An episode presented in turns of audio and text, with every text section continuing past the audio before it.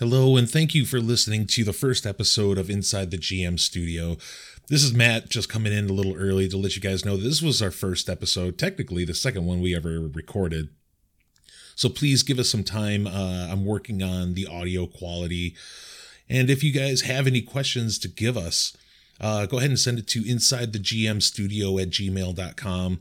We're always looking to build the community, look forward to possibly a Discord, maybe something.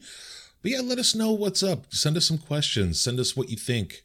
Uh, thank you again for giving it a listen, and please just give me a little while. The audio quality will get better.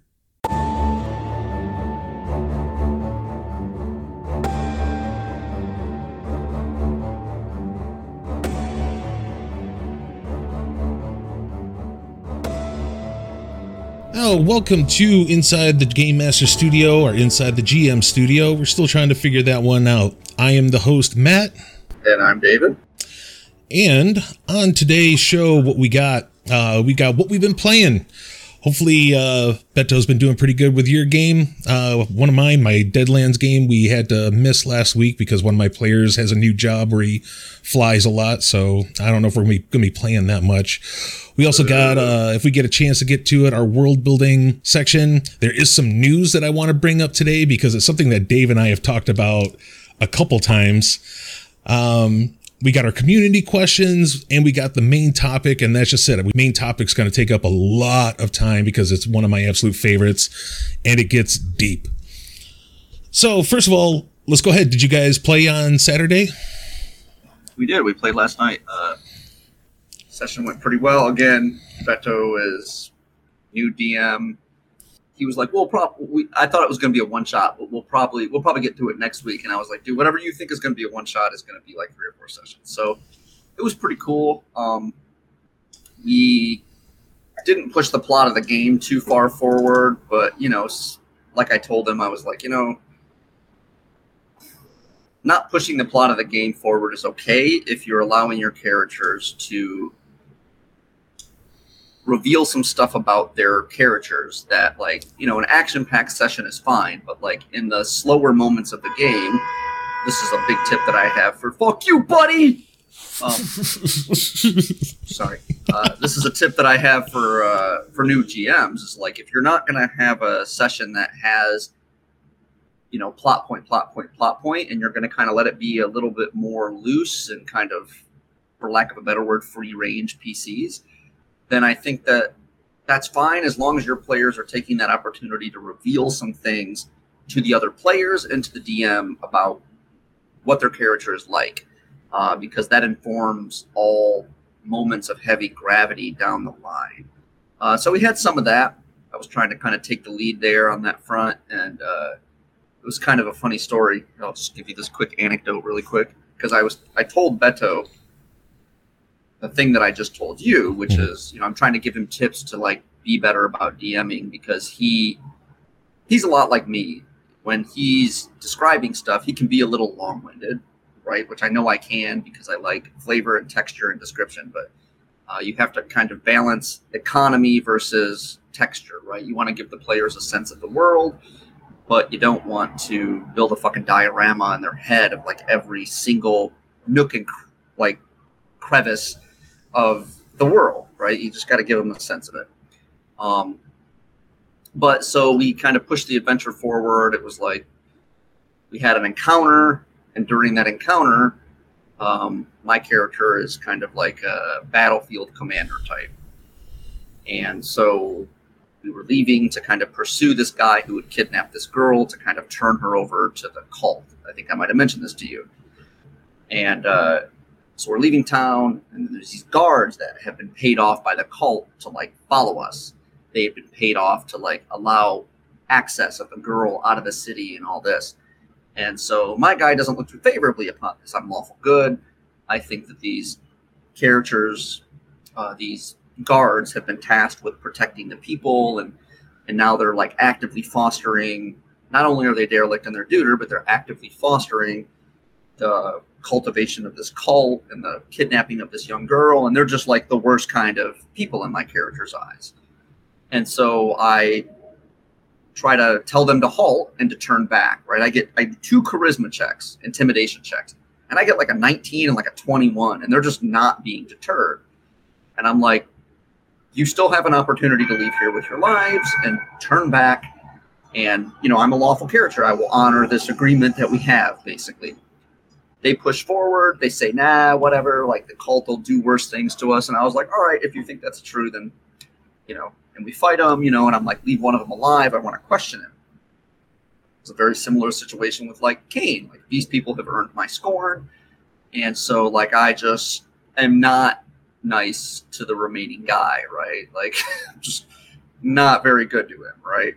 Give him a Glasgow smile, smash his hand in with a fucking python, interrogate him, give him the old American History X curb stomp to the boot, right? One of the other characters is like, I don't know if I approve of your methods, and I kind of like try to explain to him why I do things the way I do. I chop off all their heads, I put them on this post, and let everybody know that this is like what happens to people that follow the cult this is probably in line with what you perceive characters that I've played to be. Like I'm kind of that way. Mhm. And uh, I was talking to Beto, and it's kind of a funny story because uh, Chris Davis, my other player, he plays a gnome wizard. I'm telling Beto, like, hey, you know, it's fine if the plot doesn't get pushed together as long as you the characters are taking these small moments to kind of like reveal things to the other characters and to the DM about you know what their character is about. And Chris is just like, oh yeah, I definitely know some more stuff about your guy now. I learned some things about your dude. And I was like, yeah, okay. So uh, so that was pretty good. He's he's doing well. I think he needs to kind of dial back um, how verbose he is and kind of he also kind of forgets that it's kind of a mystery and he's revealing these clues to us, but he's not seeing it through our lens, right? And so we're kind of running aground and he's like, ah, well, you know, okay, like I didn't really delineate that that well. And so, um, but generally speaking, he's, he's doing pretty good. I think he's, now that we're getting into the meat of the adventure, he's getting a little more ner- nervous and kind of, uh, I don't know, but, um, but yeah, went, went pretty solid. We're taking a week off next week. Uh, and then he'll probably finish up his adventure and then I'll switch over to being DM going pretty well. I think that uh, certainly was better. He's probably his first, second session where I was at after three or four years of DMing. But then again, I was only like, you know, 14 or 15 when that was the case. yeah. So uh, maturity counts for a lot there. But so you missed your game this week? You didn't play anything this week? No, we played uh, our Savage Pathfinder on Monday, and which was another fucking banger. Uh, we had our first um, dramatic task, which was awesome. Uh, I was really looking forward to running that with those guys. Because Rob has always asked me before, he's just like, whatever happened to like doing skill challenges from like fourth edition and all that? I was like, oh, dude, don't you worry. I got something coming up. And sure enough, he took to it really good because the the first couple it was uh they each needed four successes in four rounds uh otherwise they'd all suffer a uh, a point of fatigue which you know in savage worlds could really fuck you up. Oh yeah, it sucks. and uh so the first two rounds i did it myself right? I told them the situations coming in. And uh at first they were kind of like well what should i use? And i was like whatever you think is necessary just don't double up. You can't double up on abilities.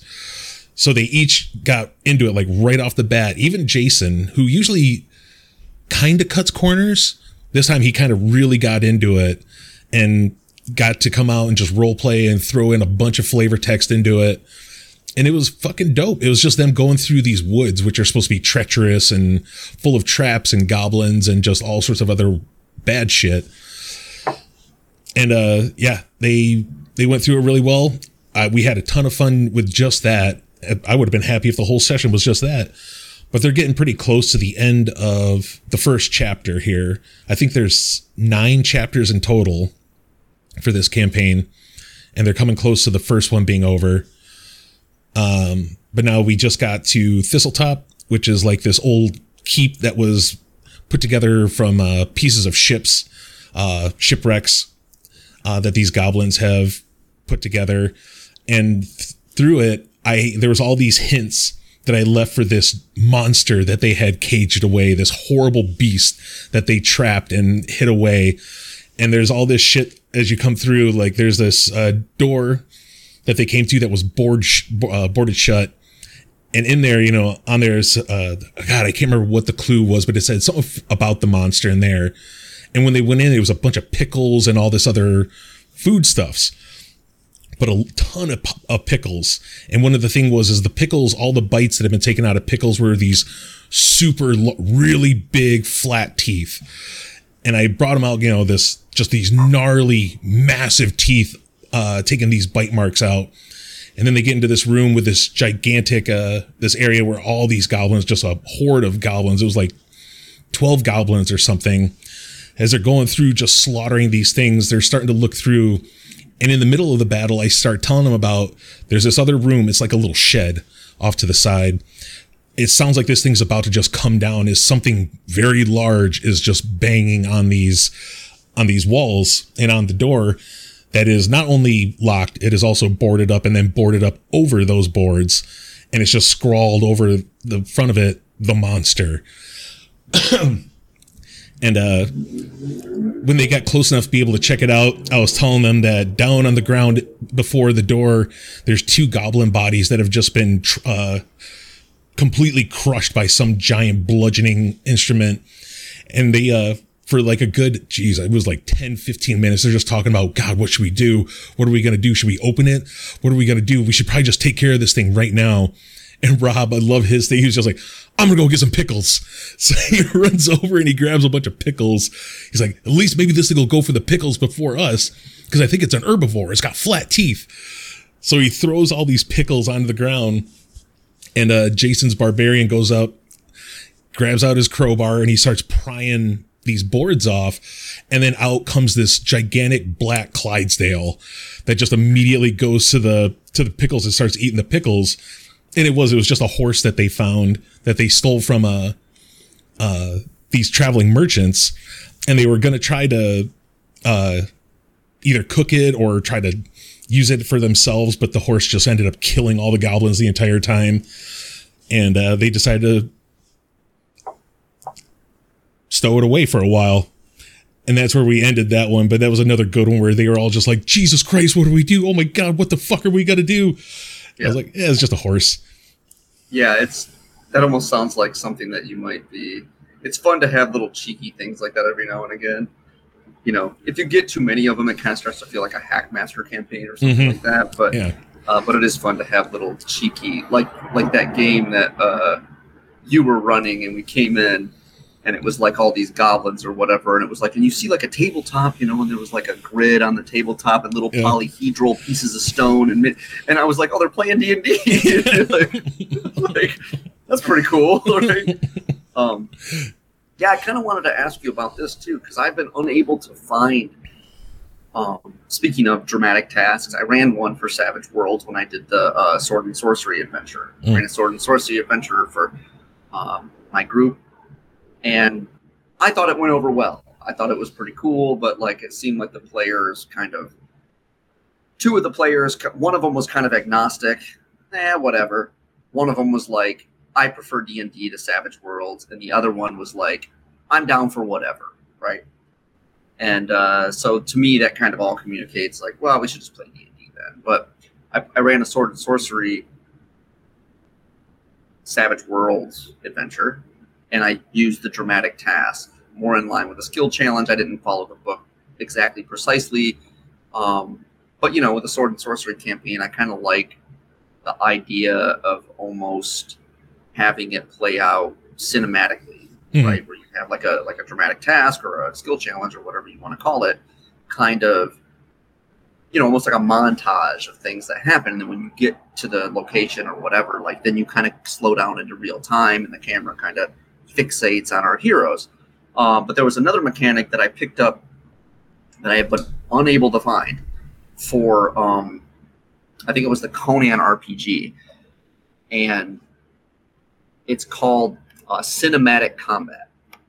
And so the notion is is that like in sword and sorcery stories, a lot of the times there is in some sort of impediment uh, maybe the characters come into a temple and oh uh, think of in uh, conan the destroyer they come into the temple and there's those those big group of guys right and you know that these are all like minions And so the character's success is inevitable. It's not like a boss fight or even like a moderately challenging encounter.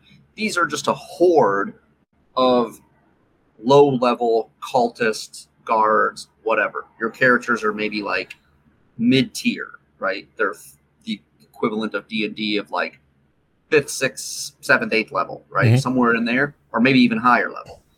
But somewhere between like sixth level and up, where they can handle like a, you know, it's not a matter of the formidability of the enemies, but the quantity, right? Like a hundred skeletons, an army of skeletons. And the success of your players is inevitable. And so they had this mechanic that was like broke down cinematic combat. Okay, how badly is your party outnumbered? Two to one, three to one, four to one, five to one. And then you do a roll, like a couple of rolls. Each player in the group does a roll. And then that governs how much damage each ta- player takes from this encounter. Because it's a foregone conclusion that they're going to come out victorious, Mhm. but it's just like how badly banged up and bruised up did they get from like killing this horde of enemies? And you just kind of do that over the course of a couple rolls, almost like a skill challenge, and then you cut scene to a more dramatic thing. I like this concept, but I have been unable to find the actual mechanic for it. I was curious as to what you thought about it, or if you've ever ran anything like that. Uh, I have. I'm trying to remember what it was. It might have been. Oh God, what was it? It might have been Shadowrun, uh, sixth edition. They have a rule in there for. Uh, yeah. They have a rule in there for uh big mob battles, and so uh, depending on how many uh, enemies you're facing off against, it they add that onto a base damage, pretty much. So that's just it. Yeah, as you go, because that's just it. And as we'll talk about later in cyberpunk games, things are supposed to be flashy, and you're supposed to, you know, the better you look doing it, the better you'll succeed. And that's just it. They don't really want to care about damage every single time, rolling up the damage and all this. So they just have a base that you're going to take. If it's successful, it's going to happen that's the closest I could I can think of that sounds like that. I don't know. Like, what are what are your thoughts on I like that it. kind of mechanic? I like that just because it makes it easier for us as game masters as well. If we just know the number that's going to happen, it's like um remember in fourth edition when they had the average damage for all the attacks and shit.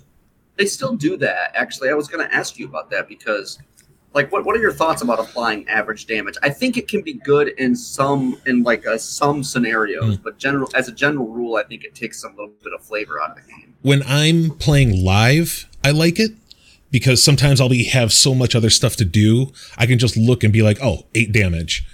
You're going to take eight damage. Uh, if I roll something a little bit better, I might add one, but it's just nice to not have to roll it and then do all the math in your head.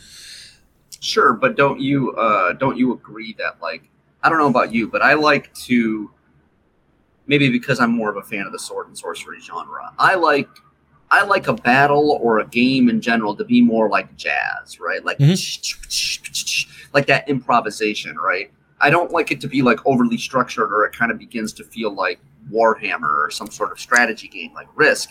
So if a player knows, a power gamer will will take the fact that you're going to do average damage.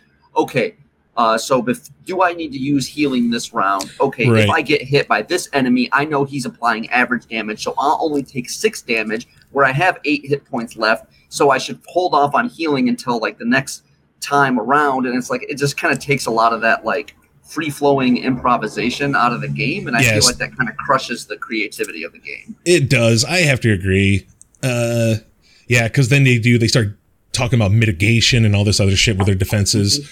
So yeah, it is. And plus, it is. It's nice when you roll and they're, you know, they're getting down to their last leg. You know, they're there, and you roll the damage after another hit, and they're just waiting for it. You're like, ah, two damage. Yeah, that anticipation is because you like to think that by speeding up the game, average damage does speed up the game. Mhm. And you like to think that that speeds up the game and it makes it more cinematic. But from my experience, the few times I've tried it, It's the opposite. Is it gives players more information and they're more strategizing like like a risk type scenario as opposed to just kind of, you know, in, in the sword and sorcery genre is I'm a big fan of that fantasy genre, and it's like bam, bam, bam, like Mhm. do, do, do, do, do, act, act, act, act.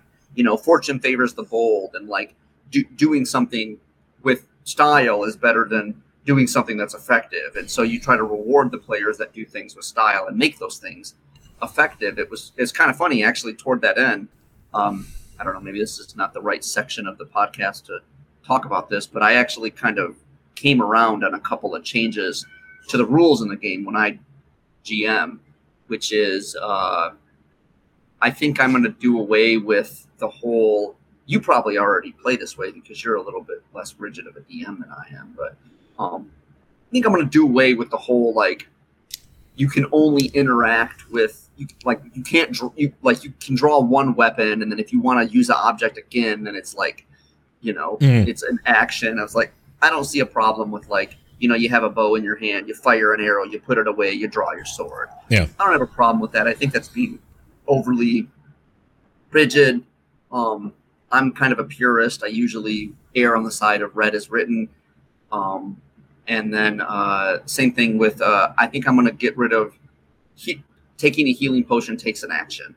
I see no reason why that should be the case because in the use object interact with environment situation, it says you can quaff a flagon of ale as an action as a use object. Mhm. So that just raises the question of like, well, if I can drink an entire ale, why can't I Take a little drink a potion. po- yeah, it's like it just, and that that's a good point. I was like, you know, that doesn't make any sense because it seems like the intent of the rule. D and D does this. It, it focuses on effect instead of the actual mechanics of the action. So the, the example that I used when I was discussing it through with one of my players was, let's say, you know, the use object action can be used to flip a lever. Okay. Now, generally speaking, if you're reading an adventure or something to the effect, flipping a lever is flipping a lever. It doesn't matter if that lever unlocks a door or it drops a bunch of rocks on the enemy that cause 10d10 damage. But like generally speaking, when you read an adventure that's published or anything in the rules, it's like, oh, it does a bunch of damage, so flipping that lever is an action. And that Mhm. seems kind of like horseshit to me because it's like you're focusing on the result, which doesn't make any difference, right? Like I get it if it's like a player needs to make an attack on something to like shoot uh, this happened in my savage world sword and sorcery campaign where it was like the players came to this outpost and there was a bunch of guards there and they were not going to let them pass. And it was like an outpost and it was they had like all these barrels stacked up in one corner of the room and they were all bound up with a barrel or with a um, with a rope. And one of my players was an archer. All of the guys were kind of like congregating into one area of the room and he was like hey so all those barrels like are they just held by a rope and i'm like yeah they're just bound up by the rope and they're all stacked up and he's like what would happen if i managed to hit that rope and sever the rope i'm like all the barrels would come tumbling down and he's like and would they like basically would that footprint be in the footprint of all, all the bad guys are and i'm like yeah predominantly um, you might hit one of your allies but he was like you know what like I don't know, like I, I feel like I could wipe out a lot of that. And I'm like, fucking hey, dude, do it, right? Like that's awesome. Like that's cool. And I don't want to be like, well, technically, you know, it's like technically, you know, like it's it would be, you know, it's like doing. It's, I was like, nah, it's like that's a cool thing. And I get that you don't want to like if you set a precedent, if you make a ruling on something, it enshrines it kind of as a precedent, almost like the law, right? A, a legal precedent has been set, so you have to be careful with that, but there's no reason to have it work the other way where the rules are like hindering you from doing things that are creative and fun. So Yeah, I think I told you about the time when we were doing the uh, the 50 Fathoms game and we did a chase. Uh, that I actually turned instead of doing the regular chase rules, I turned it into a dramatic task. And that was one thing one of my players just chase chase rules are kind of dumb. They are. I don't, I don't like them. the SWADE, anyway. I'll tell you what, the SWADE rules for chase is way better than it used to be. But yeah, they're still pretty fucking dumb. Anyway, I'm didn't mean to not a fan. Oh no, that's fine. Because I agree with you.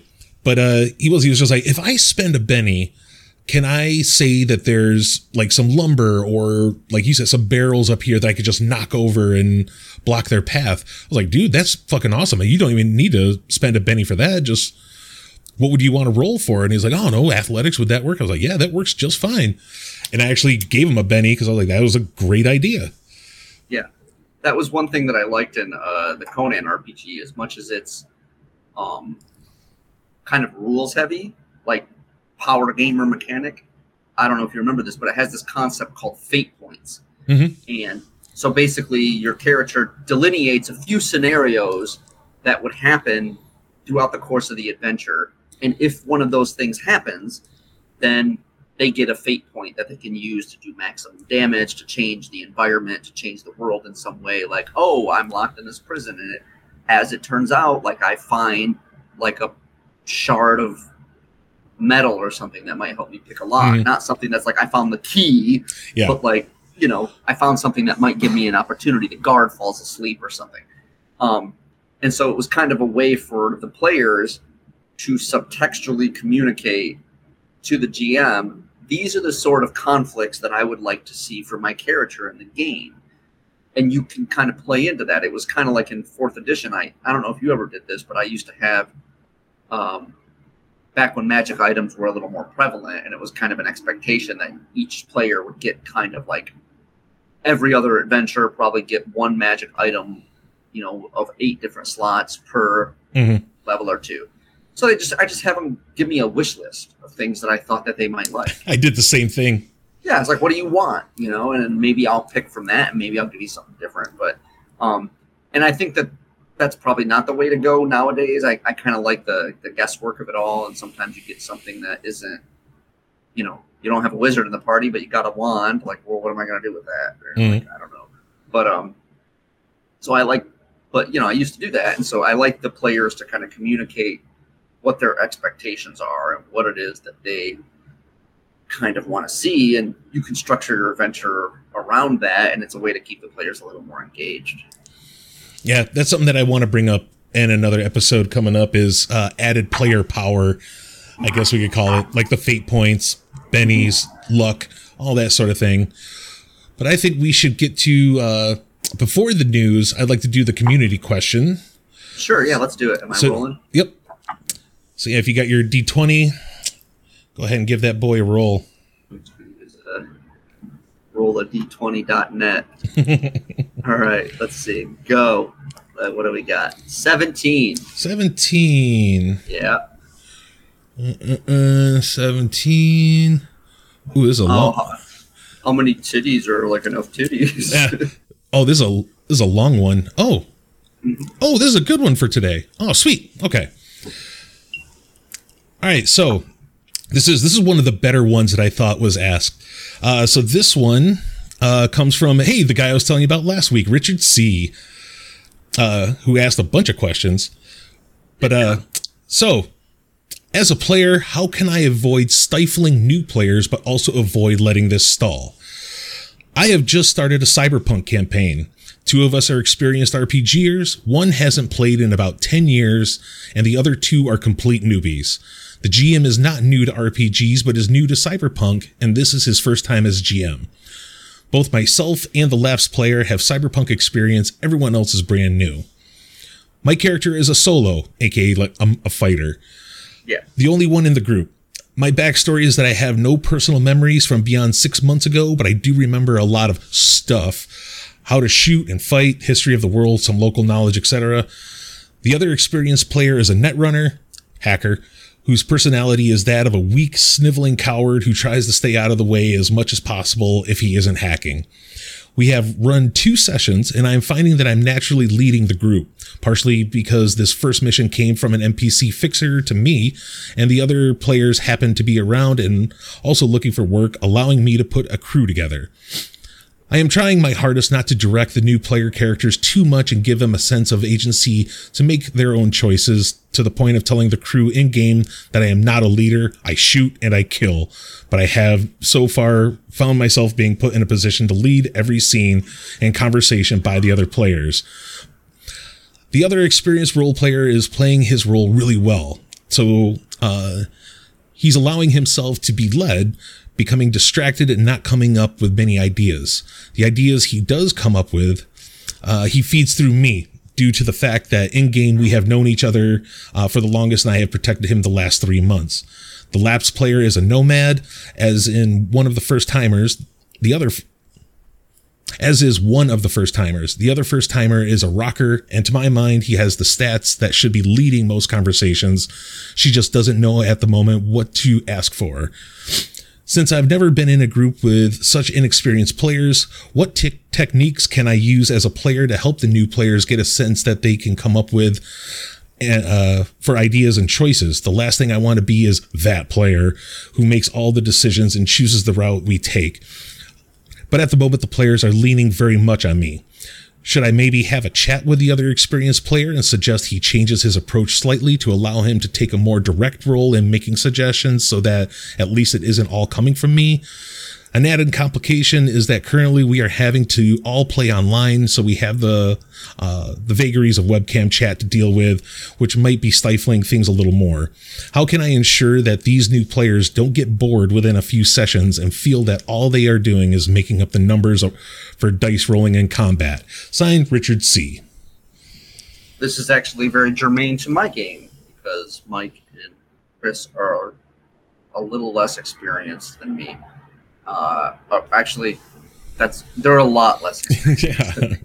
Um, but I haven't played in a long time. But you know, so I'm really eager to kind of like get back into the game and play.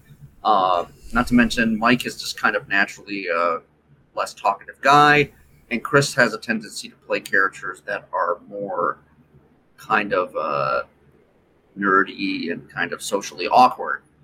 Um, so as a result, that kind of naturally leaves me as the kind of party leader. And so consequently, I chose to play a character that does have higher charisma. But I think the big thing is to answer this guy's question.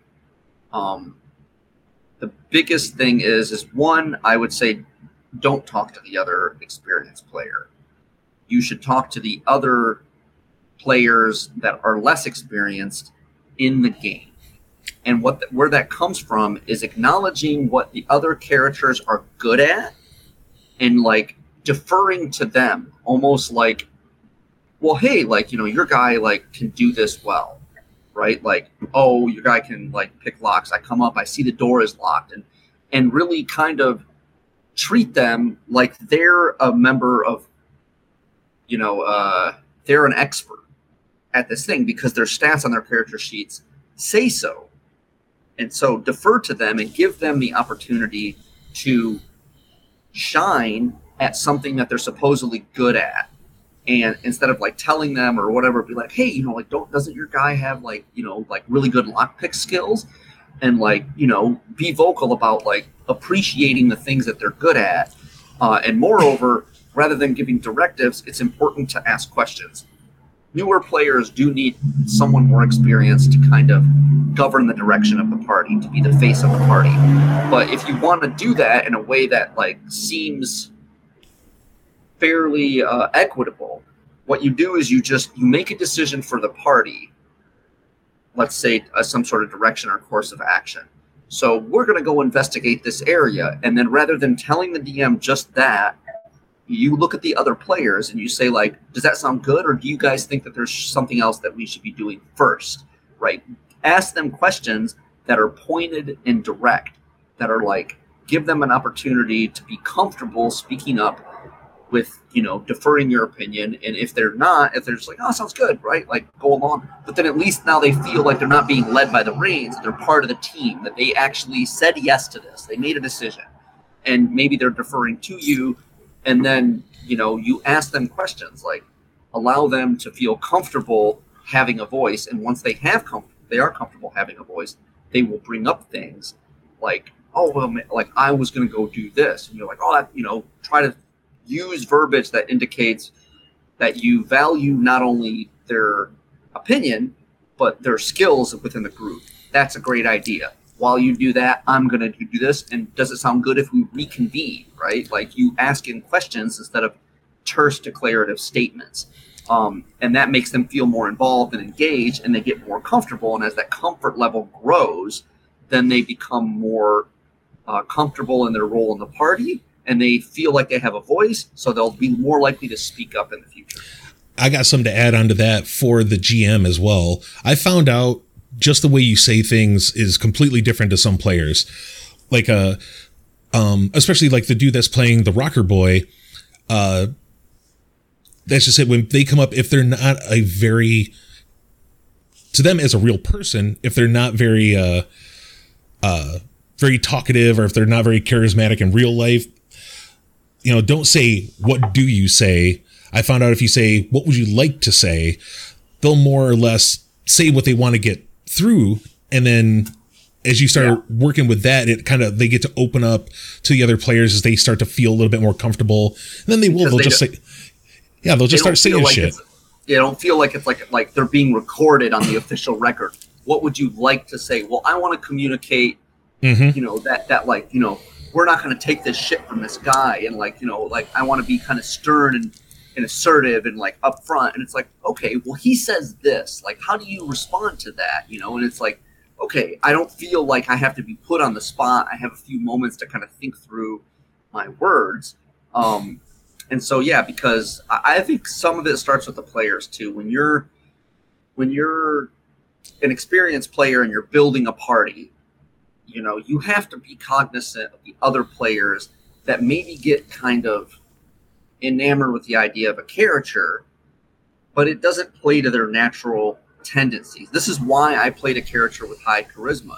Like when I played Kane, Kane did not have high charisma, but I just kind of found myself in a natural mm-hmm. leadership mm-hmm. position because I just kind of do that. I just bull over, you know, I like strong, like, you know, no nonsense kind of characters. And so I was like, I need to play to that. And so similarly, like Beto was like, well, I was thinking, you know, that like maybe your character would be more the face of the party when when you're being a PC. And I was like, yeah, but I don't want my guy as an NPC to be governing what all the other players do. Yeah. And he's like, I didn't really want to be the face of the party. And I was like, okay, then you can't play a paladin, a sorcerer, a bard, a warlock. All these are very charisma forward mm-hmm. classes you, you're not people are naturally going to look to you. You can't, you know, like Patrick's character in the Curse of Strahd. It's like you have a 16, 17 charisma, and you're just kind of a quiet, like fading the shadows kind of guy. Even if that is the case, you you know, if you have a high charisma and you don't say much, the other players, player characters, if they're doing their job, they're gonna like kind of see you as the strong silent type. You know, mm-hmm. they're gonna follow. They're gonna the charisma means characters will follow you right? If you don't want to be the kind of character that people rally around, then don't play a character with high charisma. I find the same problem with characters that play. Um, sometimes I've played with people that are, I mean, not to be derisive, but they're not exactly bright. You know, they're kind of like, you know, they're just normal dudes. Yeah. Like you, they're not even as bright as like you or me, right? They're just and that's like that's why I like playing spellcasters and wizards usually because in real life I'm a big fat dumb dumb, but I can have an 18th 18 intelligence. Right, but at the same time, if you play something that's too too divorced from your own proclivities, if a guy has an 18 intelligence and you're like a normal guy, mm. and you don't lean on the fact that your abilities say that you're smart, then you're just gonna kind of like not know how to play the character, right? Yeah. Like, oh, I'm really smart, and it's like okay, but you don't, but you're not really smart. I mean, you have to kind of understand the character versus your player. And I think for new players, that can be kind of hard. And so I think experienced players have to give, um, have to kind of like help usher characters or player new players into aspects of the game that play to their strong suits and maybe still give them a little curiosity. Like Mike has really never played a rogue. Mm-hmm. And I was like, dude, this like this suits your sensibilities. You're kind of quiet. You stay to the back of the party. You're always like, how can I like get one over on somebody? Yeah. How can I like, you know? And plus, he does martial arts and stuff. So it's like, you know, he's kind of like a, you know, we make this joke of that he's like a ninja. You, know, like, you should play a rogue, right? And sure enough, he's playing a rogue, and it fits perfectly. Like he was awesome last night. He was like, "Oh, let's go fuck this dude up," and then I take his gold once he's dead, and I let you guys deal with all the, like, the social fallout. Like I'm just here to like you know try to get paid and so it's like you play to your natural sensibilities but you i get part of the fantasy role-playing aspect is you don't want to be a character that's too much like you but has like some elements that you wish you had as a character, Yeah. right? I think that that's very telling. It's like, you know, usually what kind of character you play is kind of like a wish fulfillment, right? Mm. You know, you play wizards, you probably wish you were a little more bookish and smart than you are.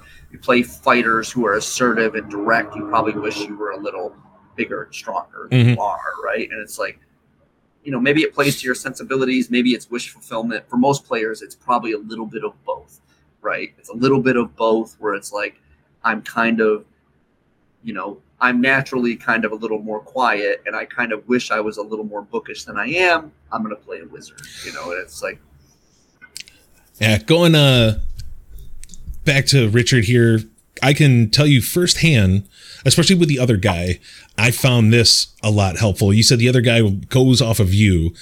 So in the same Curse of Strahd campaign that we keep talking about, and this is mostly Dave's fault, I got elected as the leader. And yes, I was playing a bard warlock, but still, uh, my character never saw himself as a leader.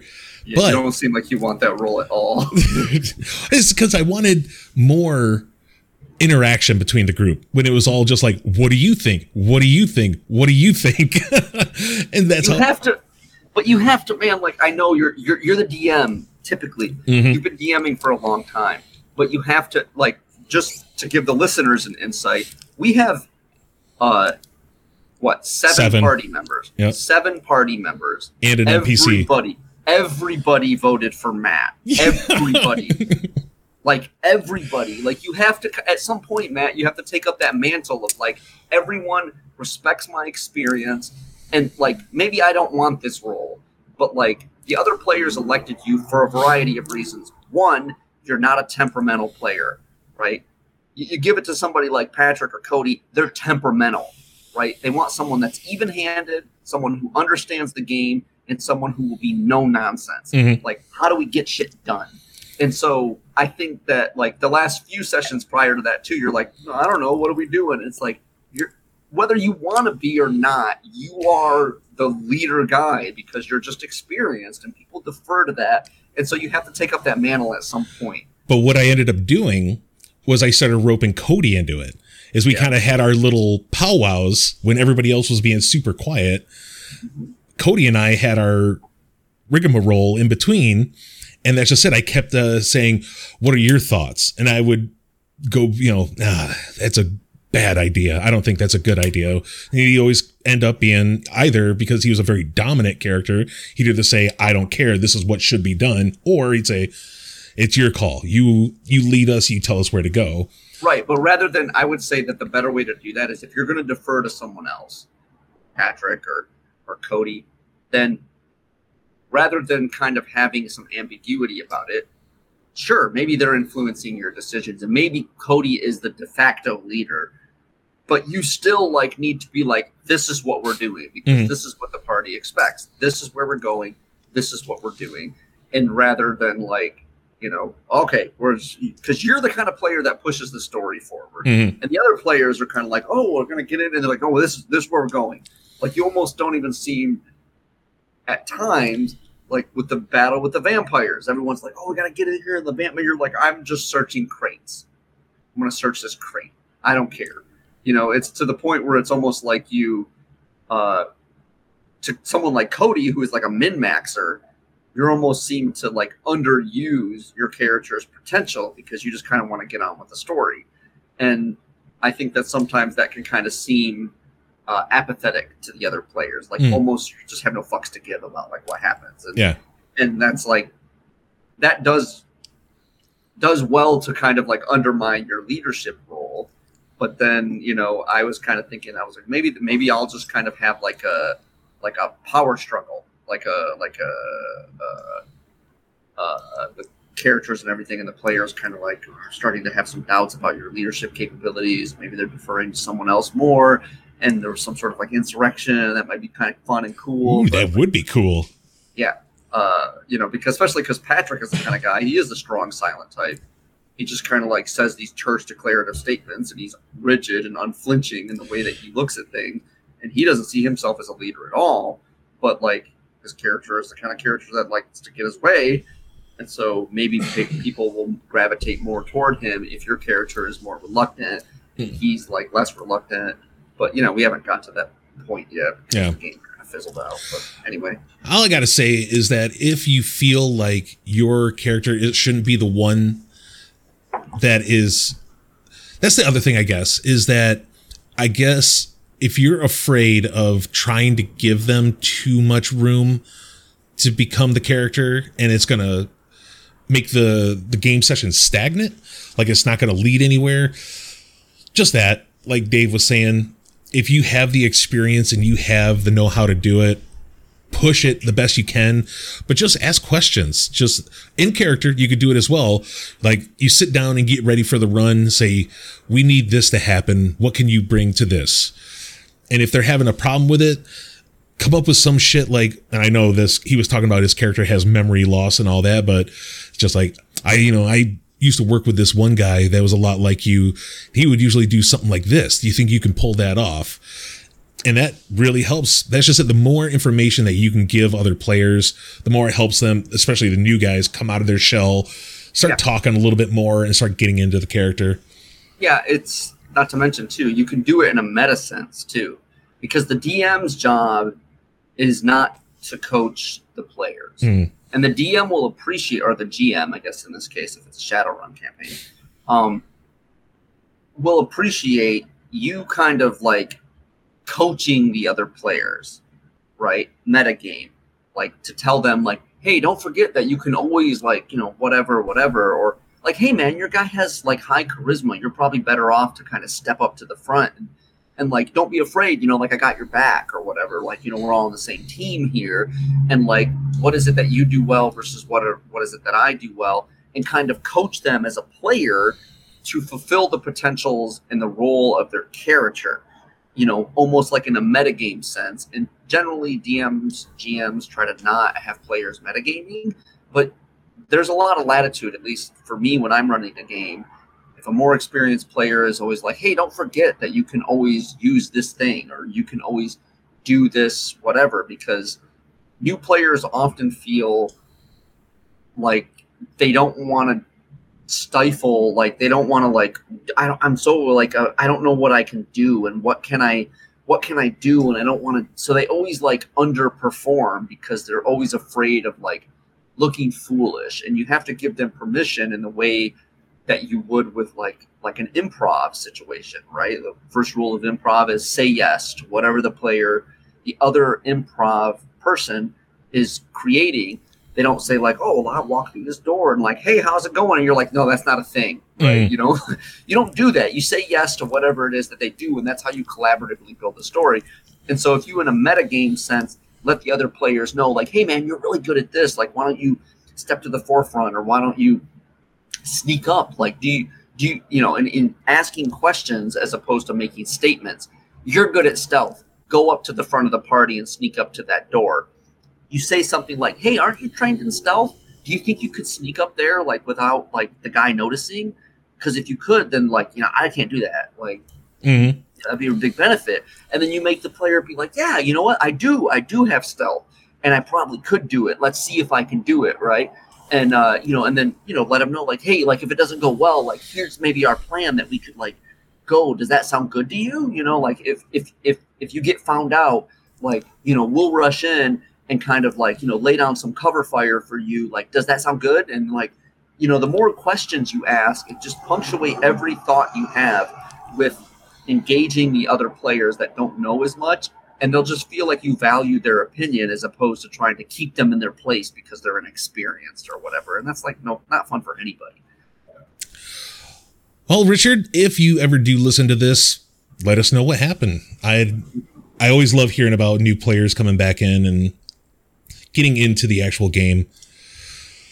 But speaking of getting into the game, ooh, Dave, I don't know if you. I don't know if you saw last week. Last week, Wednesday at 11:28 a.m. Let's see. Announcement next week. So this coming week, what hints for upcoming D&D books? WotC uses Unearthed Arcana to playtest D&D material, which often ends up in their later hardcover book. Mages of Strixhaven was an Unearthed Arcana in uh, June of 2021, and Strixhaven, a cur- curriculum of chaos, was published in December of 2021. Draconic Options was an Unearthed Arcana in April of 2021, and Fizban's Treasury of Dragons came out in October. The same applied with uh, Van Richten's Guide to Ravenloft and other books. Lead time appears to typically be somewhere around six months. So what have we recent, uh, what have we recently, which might give us an insight into upcoming books? WotC is holding a press event this coming, so coming up Friday with an embargo, uh, with an embargo for March 22nd. Um, which means the announcement is just around the corner. Uh, so this is all coming from uh, Tabletop RPG News. Uh, Unearth, uh, Unearthed Arcana has slowed in the last year or so, uh, and there have been two big notable articles when it comes to Unearthed Arcana. In August of 2021, Travelers of the Multiverse. Six months after this was February, so if the six month lead time theories hold true, uh, we're gonna get like a multiverse themed book, uh, which, with the amount of spe- uh, speculative chatter about Spelljammer, maybe Planescape, uh, most likely Planescape, because uh, with the whole Strixhaven stuff and a couple other things, they've really been pointing towards Planescape. And then the other one, March, uh, Heroes of Krynn. Uh, this UA uh, Unearthed Arcana was released last week. Uh, six months would put a Dragonlance hardcover roughly about September of this year, around the same time that Weiss and Hickman's new Dragonlance novel is going to release. So, out of those two, which one do you think is actually more likely to come out? Between Multiverse and Dragonlance? Yeah. And if it which multiverse one would you prefer? All right. First of all, I feel I need to correct the record when whoever wrote this article said Unearthed Arcana that often because that is no. There's a whole slew of stuff. This is why I don't allow Unearthed Arcana sources because it is not a very big percent of stuff that gets enshrined in the actual canon of rules. They play tested in Unearthed Arcana. I look at that like a beta test, and mm-hmm. then it gets enshrined. Once it gets enshrined in the canon rules, then mm-hmm. I allow it. But I wouldn't say it's often. That would apply more than 50% of the time. I don't think that holds true. True that. Just to correct the record. Um, I think it's probably more likely that we will get a another campaign as opposed to something that unifies campaign. I would love to see a more of a kind of classic in the vein of uh, Mystara or Greyhawk style campaign, kind of a you know traditional heroic fantasy.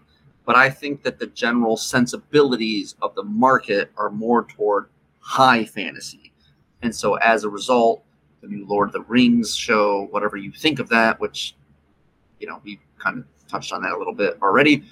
But I think that the appetite is for that. And so I think that Dragonlance um, and that kind of high fantasy, super prominent magic, romance, political intrigue mm-hmm. is um, is more likely. But I got to tell you that I don't feel like that translates I feel like the market for that is just for people that actually don't.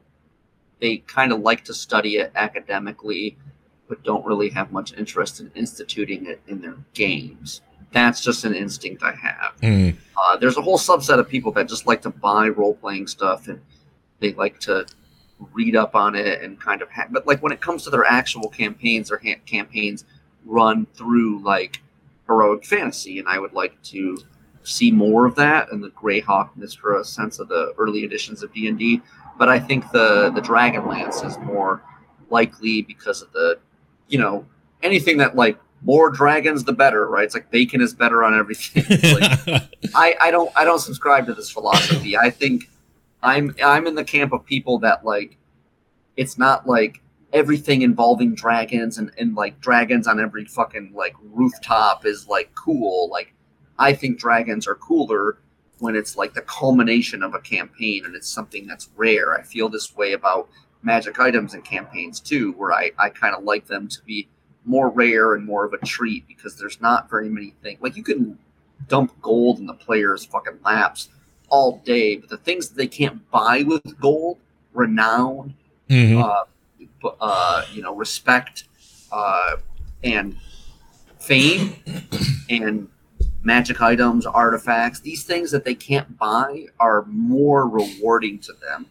And so it's like, you know, if you use them sparingly, then then that's good. Otherwise, you're just playing like this like hierarchy game where you just constantly have to one up it to the point where it's like it just gets kind of ludicrous at some point where Mhm. it kind of undermines the notion of what it means to be exceptional, what it means to be, you know, a hero in this realm or whatever. And so uh, I think I'm in the minority there. I might be wrong, but um, think I don't know. the. There's a lot of people clamoring for that Dragonlance setting. Like tons of people are really into that Dragonlance setting, which is fine. I I haven't read a Dragonlance novel in forever, but I I enjoyed them back when I was younger.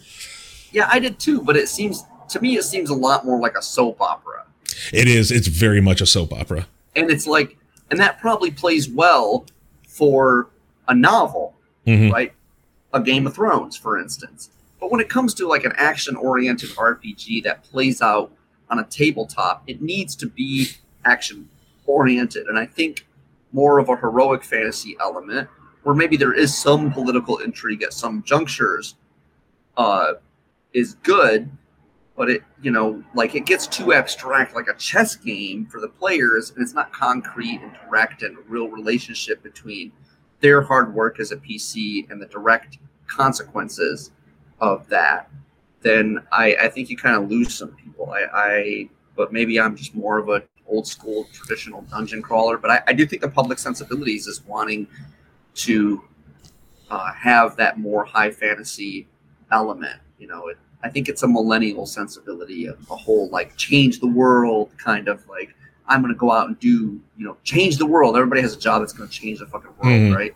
And and I'm not. I don't subscribe to that philosophy and try to cultivate players that are interested in the style of game that I'm interested in, which is that more heroic fantasy and, and even like to me even more of a low fantasy setting. I like more of a gritty low fantasy kind of dark um, more of a Fafhrd and Grey Mouser or Conan, Game of Thrones kind of feel. Um, but I'm I'm in a super minority there where it's like very few people really want that, and so I just kind of have to make do with splitting the splitting the baby there. I don't know. The next one, I think that people, that's just it. I can't believe, unless what I'm hoping that they're doing, like Spelljammer, I don't give a fuck about really. Yeah, Ad- Adventures in space, you're just going around and fighting illithids and world hopping. Okay, that's fine and dandy, but Planescape, there's so much that can open up with Planescape because not only are you hopping the, the, uh, the elemental planes, which you don't really in Planescape, you're going to different worlds. So if they came out with a source book for Planescape and it started in Forgotten Realms, but it had a section for if you went to the world of Greyhawk, if you went to the world where it was the setting for Mystara, or even Dark Sun, which is their sword and sorcery uh, one, would that be something that you'd be interested in? Yeah, I don't like the whole idea of like you uh, multiverse within D and D. I I don't know why, but it, it seems kind of more like a sci-fi concept than a fantasy concept. Mhm. And so, I like the notion that like if I'm playing in Forgotten Realms, that Forgotten Realms is kind of like occupies the same place that Earth does, and you know, just replace Earth with for the Forgotten Realms world, which I guess is uh, Toril. uh, Toril, right? As opposed to the Oerth, Oerth Mm-hmm. in the, in the uh, I don't like the idea that like these can all be joined in some because to me that pushes the magic to such a high level that it like needs to be so commonplace. I just I'm not a big fan of. Uh, I- think that magic of a high level is best used sparingly. Otherwise, you run aground of breaking the world. You, you run aground of like having things that push it out of the realm of medieval fantasy into more steampunk, into more whatever. And and it's like I, I kind of like the purity of a genre. And so it's like medieval fantasy is medieval fantasy, and you have to limit the prevalence of magic and the prevalence of these things. Otherwise, you end up with steam engines that are powered by you know steam methods or, gin or whatever, and then you have oh well, all these things. It's like when it becomes too commonplace, then it becomes like it, it starts to resemble our world in too similar of a way, and then it just kind of raises the question of like, why are people still wear armor and ride horses and like use swords to combat when it's like you know why if they can do this why can't they do this whole other slew of things they have these things basically from america's industrial revolution and what's supposed to be medieval times and i get that like i'm a bigger fan of like taking that like that historical medieval grittiness to like a deeper level like a basic heroic fantasy in d&d for instance has a greater degree of gender equality than uh, an appropriate time in history for medieval fantasy. I'm fine with that. I'm really fine with that. Mm-hmm. Like it's, it's it's good. You know, you have women that are warriors and whatever. Even though in the 1400s or whatever, we wouldn't have had that. It's a fantasy world, and so uh, you know, sex slavery largely doesn't really exist. And you know, I'm a fan of a campaign that really does kind of like, whoa, this is dark and gritty, and so the character's heroic actions have a bigger impact on this general desperate state of affairs. But I'm fine with a heroic fantasy. But when you start getting up to like everything, it's like, well, you know, what? there's integration and like orcs just kind of move freely, and it's like, well, I thought orcs were like bad guys, and it's like, well, now it's kind of what is that? What are the implications for that? Some questions that don't get answers. There's already enough of that in D and D. Like, what the fuck? Why do Dragonborn like ladies have breasts? what? They're not mammals. Do they hatch from eggs? Are they reptiles? Are they cold blooded? Why don't they die when they go up in Arctic? You know, it's like okay, we can ignore some of that because they don't get into like. Uh, Mike was making fun of this. He was like, "So what's up? Like, do Dragonborn have like, like, like cat dicks that like retract up in them, or like do they have like normal? What does it mean if you're like hum- okay, so humans and elves breed, but like what about dwarves and halflings? Humans and halflings, humans and orcs, humans and kobolds. Like, do these things work? Like, what are the what's the biology? And just kind of start to like go, okay, well, humans and orcs can breed, and humans and elves can breed, but humans and halflings can't. Like, why? Mm. I don't know, because I said so, right? And it's like, okay, you can kind of like hand wave away a certain amount of that, but when you start putting it up to higher and higher echelons, and then the characters like reasonably might have some stuff that undermines the world building and be like, hey, what about this? And you're like, I don't know, don't don't look at that. Like do something else, right? So I would if I were to put money on it, I'd say yes, Dragonlance is the more likely outcome because of uh, not only the appetite for high fantasy, but also uh, there's that nostalgia factor, right? Like mm-hmm. it, it, enjoyed a lot of fanfare with the novels. It's the best format for a novel, so people want that campaign, and so the I think the appetite is greater than some sort of unifying multiverse thing, uh, and especially because it's like if you you okay, so what other campaigns? Largely, they've been kind of comfortable with the Forgotten Realms and a little bit of Eberron. Couple, I kind of get the implication that the Ghosts of Saltmarsh takes place in the Greyhawk world, but there's really nothing specific about that. But anything that draws it out of the Sword Coast, I think, is probably good. Like, okay, we get it. The Sword Coast is like a big area. Can we have more of the world? I know there's so much else? of it. There's so much I of know. it. It's like, okay, the population density is great here. We get that. But, like, can you give us a little more whatever? But part of it is just that, you know, the tropiness of it. You got to give players, you got to give people what they expect and what they love and try to throw something that's a little bit different every time. But it's like when you clearly communicate that the world and the universe is larger than this and you're focusing on a 500 square mile area of it, it's like, well, you're really not doing any service by even introducing those other things as like concepts in the world if they don't play to the game in any actionable way. Mm. Yeah, that's one thing I never I don't like to go on the diatribe of, but Jesus Christ, WotC, it's like in Faerun itself on that single continent. You got Craghammer with like the the high royalty of the dwarves. You've got uh, Ikamu, the home of the Shadar Kai. You got High-Umascar, which is if you when you talk about archmages and the greatest of all spellcasters, that's where you're going to find them at the university there. There's just so much shit that you could go into instead of just staying right there on the Sword Coast. Yeah. But one thing is, if they did come out with Planescape, I dig it if it wasn't a single source book for Planescape, but it was a source book for all the other places. Like that's just it. If I wanted to go play on Greyhawk, this is what is there. It'll give you an overview of what it's like. Maybe there's some certain mechanics that you put in there because it's here. There's only two gods. Saint Cuthbert, who is the only real prevalent one, and the, his symbol is the cudgel because if you don't believe in him, he comes down and he hits you in the head with a cudgel. Uh, you go to, um, you know, yeah, you go to, shit. What was that? Uh, oh fuck, we were just talking about the other one that's was right. Uh, it was actually right before Greyhawk, Mystara. Uh, Mystara. You got that. You got Dark Sun, and I do like the Dark Sun one. The the deserts of Athas, where you trade in rare metals because metal isn't really is a very, you know, steel is very hard to find, and Yeah.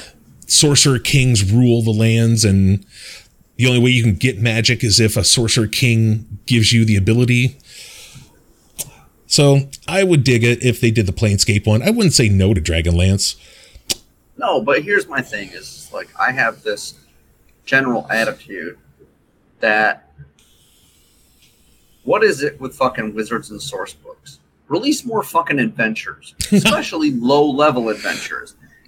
If if you don't want to start a campaign that goes you from level one to ten or one to fifteen, your options are very limited. They keep releasing source books, Van Richten's Guide, fucking Eberron, like whatever, and it's like, sure, these are great backdrops, but you have to kind of like it seems like you're gearing the game toward younger players. Mm-hmm. And it's like that's fine, but what about the players that are legacy players? Players that have been playing for a long time and likely now have a career, have a wife, maybe have a kids. Those players want like out of the box adventures that they don't have to devote all of their fucking time to in different scenarios and settings. Because I'm pretty sure I ran through just about every published adventure for fifth edition a few years ago Mm-hmm. and it's like i mean i haven't played them all the way through to the terminus but i have played them and i can kind of rank them in order of like how playable they are but when you look at those adventures and the aggregate percent of the books that wizards has released it's not a very large percent i think it's like a source book should be a once in a great while kind of thing. But it's like, oh yeah, like here's like a world building thing, and it, it just seems kind of easy because it leaves everything kind of like, oh well, you know, like here are the kind of building blocks, and it's like, yeah, I don't want to build a world. I want to like have an action oriented adventure that's in a world that's already established, and so give me some of that. And it's like they don't really do that. I mean, there's maybe what twelve adventures 12 campaigns that are that are like official Wizards publications, and everybody else like publishes things kind of. And it's like, and some of them aren't that great, and you're Mhm. like, okay, I don't, you know, want to do that. I don't want to run a campaign, but like, what about like a an amalgam of short adventures that are like take you from levels one to three, not something that takes you from level one to 12, 1 to ten. What about the player that like, or the group that wants to just run kind of episodic adventures. Where are the level one to two adventures, level three to five adventures? Like they just don't really exist, and it's a huge gap. And I get that maybe there isn't as much of an appetite for that, but I think that Wizards is kind of ignoring a market there. But maybe I feel that way because I'm in that market. I Yeah. Know. That'd be a good one. I actually have a really awesome Call of Cthulhu source book that is nothing but scenarios. And it's from, you know, the very beginning. And that's just it. Make a source book that is here's three to five adventures that are for level one to three. And then here's two for five to whatever. Here's a bunch for this much, and then there's here for level if you want to do high end campaigns. There's two of them in there too. Yeah. But yeah, it looks like uh, to bring it to a close at the very end, we know that there's a new, a third starter set coming out, Dragons of Stormwreck Isle. So there you go. There's a new uh, level one to five, most likely. I'm guessing because wasn't that what both uh, I think uh, Lost Mines and Dragon of Ice Spire. yeah, those are both like one to five, weren't they? yeah, give or take. And you know what? I will say that like those are probably two of the best adventures. Dude, Lost Mines is hard to to fight with, man. That one is so good. Yeah, Lost Mine of Phandelver is a fucking solid, Yeah, very solid. solid adventure, and Dragon of Ice Spire Peak is pretty good too. Um, and so, but it, it's just a pathology of like Wizards is great at like introducing. They're great at the beginning of things, Mm. introducing a concept that like builds up, but they're not great at like, well, what comes next?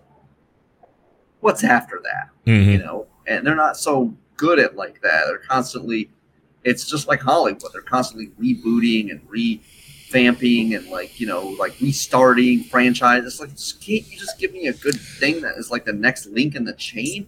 How many times do I need to fuck, see fucking Spider Man being in high school and early college years? The, most of the goddamn canon of Spider Man, he is not that. He is an adult. He's an adult man.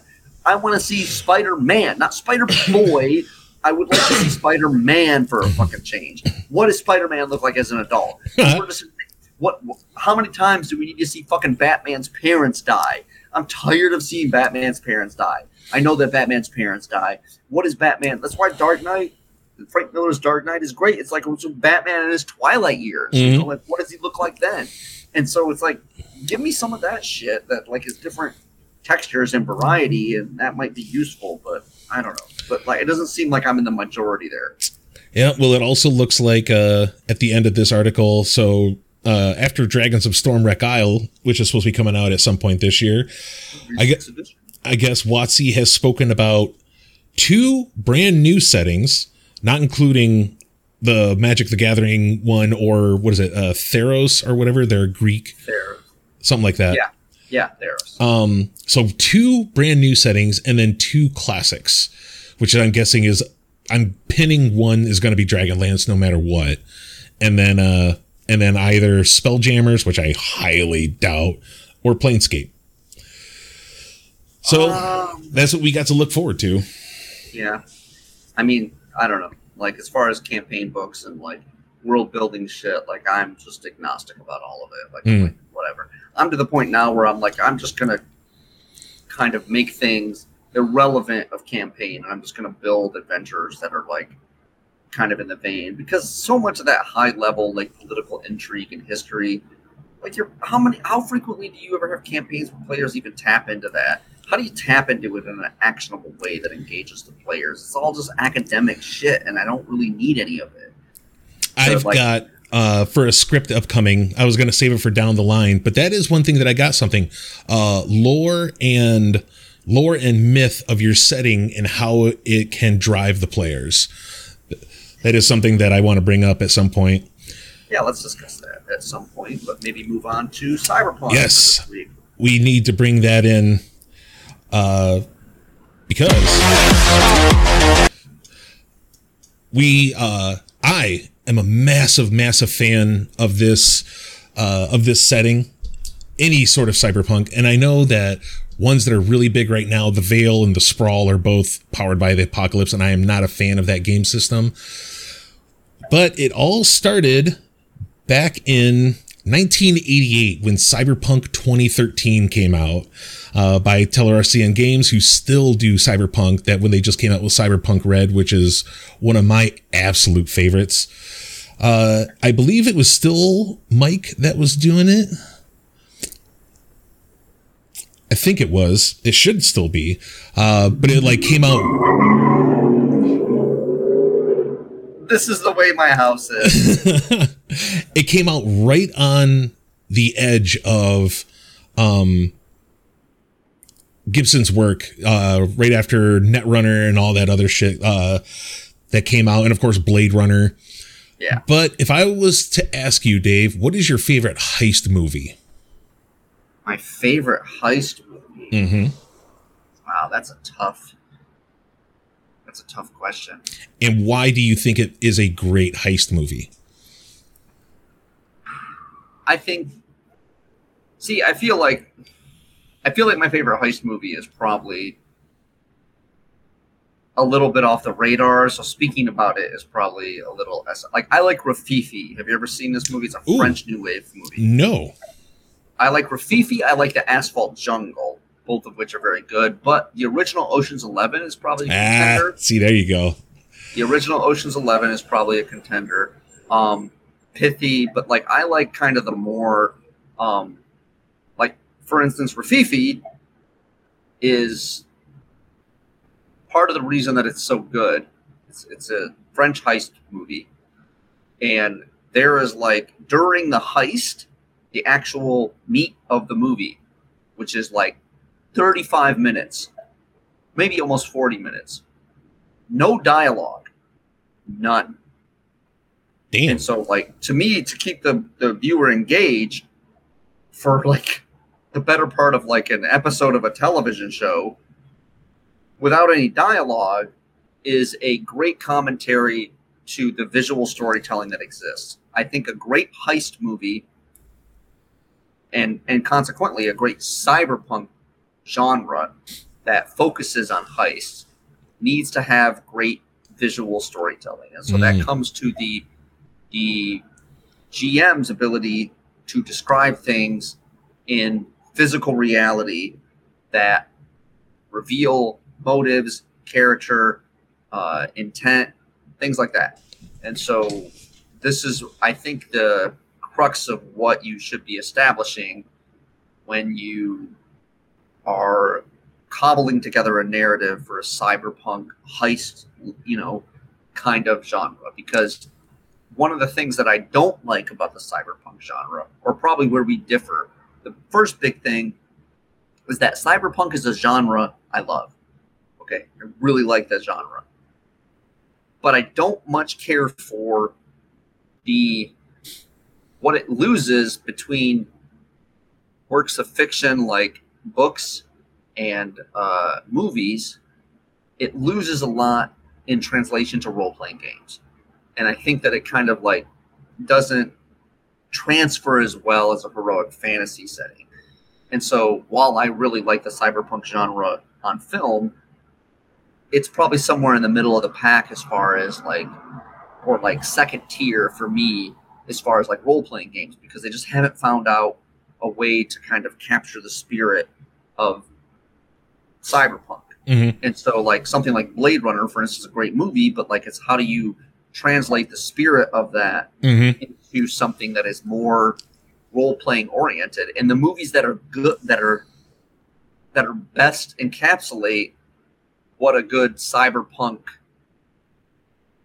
role playing game should be are not that great. Like Johnny Mnemonic is a good example of this. Johnny Mnemonic is a not a very good movie, like a mm-hmm. mediocre movie at best, but it is kind of like that spirit transfers to a role playing game much better. But like something like Blade Runner, you can't really encapsulate in a in a in a adventure, right? It'd like be trying to like have a role playing game that like with Casablanca, I know. great I- movie, great film, but not like so much. How do I engage the players and not just talk at them with narrative? I know, and I can't wait because I was telling you about it last week about Free League is making the Blade Runner RPG, and I thought the same thing. I was like, well, I don't know, but if you can make it work, you can make it work.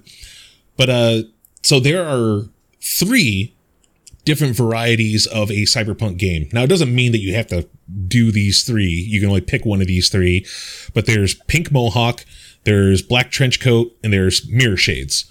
Yes, So Pink Mohawk is just that you are a you are a rebel of society uh, fighting against the the AAA corporations that have garnered their own government and their own military and have taken over the world pretty much. And you are a lowly street thug that is kind of blind to or you are not blind to them, but they are blind to you on the streets. Uh, you have fight, fight the man. That's what I call that. fight the man, and the best way to do man. it is take a job from the man to fuck over the other man. Right. This this appeals to the, the people that kind of grew up on punk rock. Yep. And that's just it. The pink mohawk uh, version is just that you go in guns ablazing, you go in flashy, you go in crazy, and you just wreck shop to get the job done. Black, Exactly. black trench coat, espionage, more spy uh, sort of way. And that's why I was asking heist because Mirror Shades is kind of a mix between the two, where you're not as flashy, but you're the best of the best. You are a trained killer, but you are also a trained wordsmith and you know how to get shit done. Yeah, Uh, I think the biggest difference is that the black trench coat, uh, again, the pink mohawk appeals to people that are like kind of grew up on punk rock and they kind of like want this futuristic dystopian future where it's like these, you know, there's a totalitarian government of sorts and you're fighting the man. Whereas the black trench coat more appeals to people like me who kind of like the film noir genre. Mhm. This, is, this is why I like love Blade Runner so much. Cyberpunk with film noir. Yep. Right. Great fucking movie. Same. That's what. That's why I was asking what your favorite heist movie is, because when it comes to the cyberpunk series, I much prefer the black trench coat and even the mirror shades uh, quite a bit because I Yeah, really because- love that espionage, the heist. Right. And then when you layer over like okay, so you take the the the more noir kind of thing, and then you're like, but we want it to be kind of like pithier and we want it to be like, you know, characters that are like clever and charismatic and like, you know, play the game or whatever. This, this is why, you know, Ocean's Eleven is where you fucking Frank Sinatra, right? Mhm. Like, you know, who's who's fucking cooler than Frank Sinatra? I mean, maybe Paul Newman, maybe Steve McQueen, but like there's not a long list of guys like that. And so you kind of plays into the sensibilities of more polish and more like uh, the world is narrower, where it's like John Wick does this well, where there's like these there's this world at large, and there's these pockets of secret societies, kind of like off the radar, kind of operating under the the veneer and the facade of general society. Whereas the noir concept is more like, no, it's more fatalistic, and there's more like you're just trying to eke out a living against shoveling shit against the tide of like no matter what you do in a 1984 kind of sense of the world word the world is just what it is. And it's just you're, you're never going to change that in any meaningful way. It's much bleaker.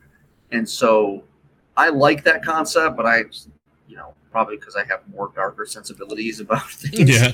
um, but yeah, I mean, I can I can see the entertainment value in each, and which of those you probably play probably depends on the sensibilities of your players.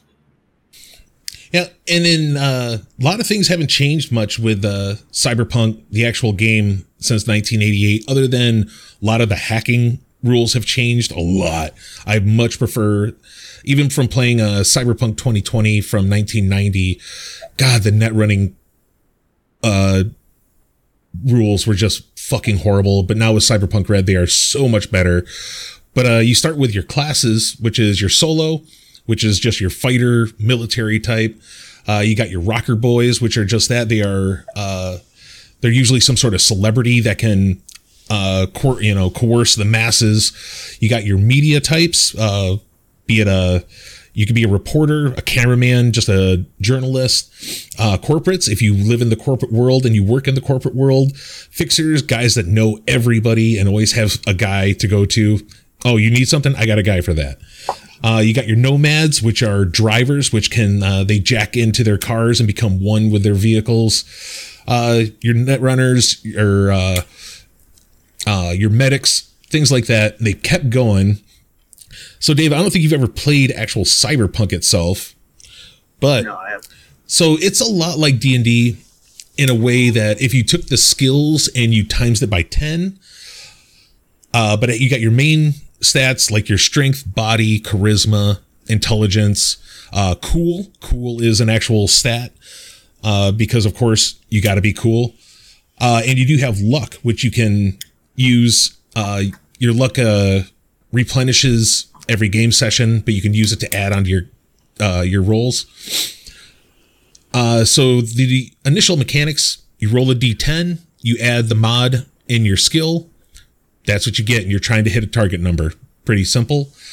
With uh, firearms, there is a certain target number depending on how far you are and the weapon that you're using. You're just trying to hit that target number.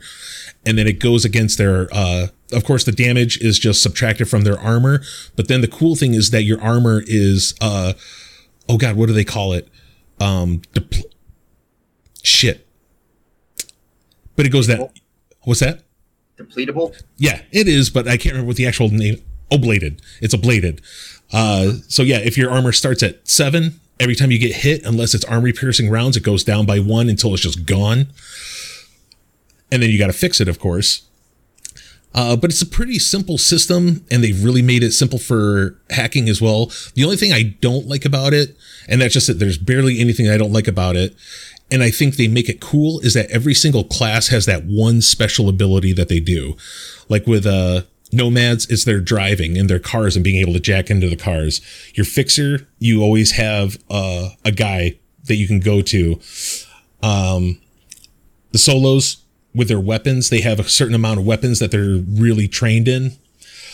So that's kind of cool but one thing i do like in like shadowrun is that you can just build what you want with a little bit of everything. So if you wanted to have a dude that was really good with melee weapons but is also still uh, has that face values, you can do that. But after Cyberpunk uh, in 1988, there's a couple that I know. There's like some French ones, some Swedish games that come out. Uh, but the next big one would be Shadowrun in 1989. My personal favorite, bringing the two things together. And just like any other cyberpunk setting, goddamn, the fluff, the lore, the stories that go into these fucking books. I swear to God, each of these books is probably a, a good a quarter to a third of the book is nothing but fluff and lore, which is great. I dig it. Uh, I always like that about the vampire, the Masquerade books as well. They had a shit ton of lore. Uh, but uh, Shadowrun comes out, bringing together the fantasy world along with the cyberpunk uh, genre. Still, as they got a little bit more into that they're the ones that really brought out that pink mohawk uh, thing. Because in 1989, uh, that was the thing coming out around that time. The big punk rock uh, revolution coming in, and uh, uh, anarchy was a huge name going around then. Uh, and one thing I found out doing research on this, I thought you might find this kind of fun. So GURPS, old Steve Jackson, the guy that created GURPS and the Steve Jackson's uh, games, which everybody should know about, Munchkin and all that. Uh, so he made GURP Cyberpunk, or they were making GURP Cyberpunk. And it comes out that their offices got raided by the FBI because they found some of their notes on the hacking um, mechanics that they were coming up with. And the FBI thought they were some sort of fucking terrorist or some shit. Sounds right. But uh not a lot of things really change. That's one thing that I really dig about is not a lot of things change other than both Cyberpunk and Shadowrun have now a lot of their hacking stuff is now, of course, wireless as we've gotten ourselves into the future. And a lot of other Cyberpunk games are doing their hacking wireless as well. I think Cyberpunk does it a little bit better because you still have to be a certain distance from like a node to do your hacking. But uh so there's uh so there's those three types. There's the pink mohawk, black trench coat, mirror shades, and then of course each of those comes with its own type of work. There's when a, a good run comes up or a good job comes up, there's always the three things that you got to look for. Is there going to be what's the legwork going to be like? How much time do we get to do to do our research on this? Is there going to be any wet work, which means are we going to kill anybody? Will there be any demolition? And that's where the fun comes up. And I know that's what some people don't like about cyberpunk games is that of some of it because people think that it gets too political with the corporations and all that. Oh, well, you're supposed to be against the corporations, but you work with the corporations. Yeah, sometimes you do. You're the guy that fucks over other people by working with guys that you want to fuck over. But uh, the legwork is my favorite part of the uh, of the game because that's where you get to sit down and you get to come up with the plan. And I don't know what it is about that, but I just fucking love that. And it just makes me think of that's just it. Uh, as a oh god, what's his name? Uh, the lead ocean guy from Ocean's Eleven. Billy Ocean. Billy Ocean. When Billy Ocean sits there and he tells how the heist is going to go, and you get to see it happening as he's talking about it, and then it finally, yeah. the last thing that he talks about, it happens, and then the movie just progresses. Yeah. See, that's the kind of shit I love. You get to sit there and you be like, this is what we're going to do. And you sit down there and you guys all lay out this plan, and then you go and you just execute it and hope, cross your fingers that it goes off just how you planned it.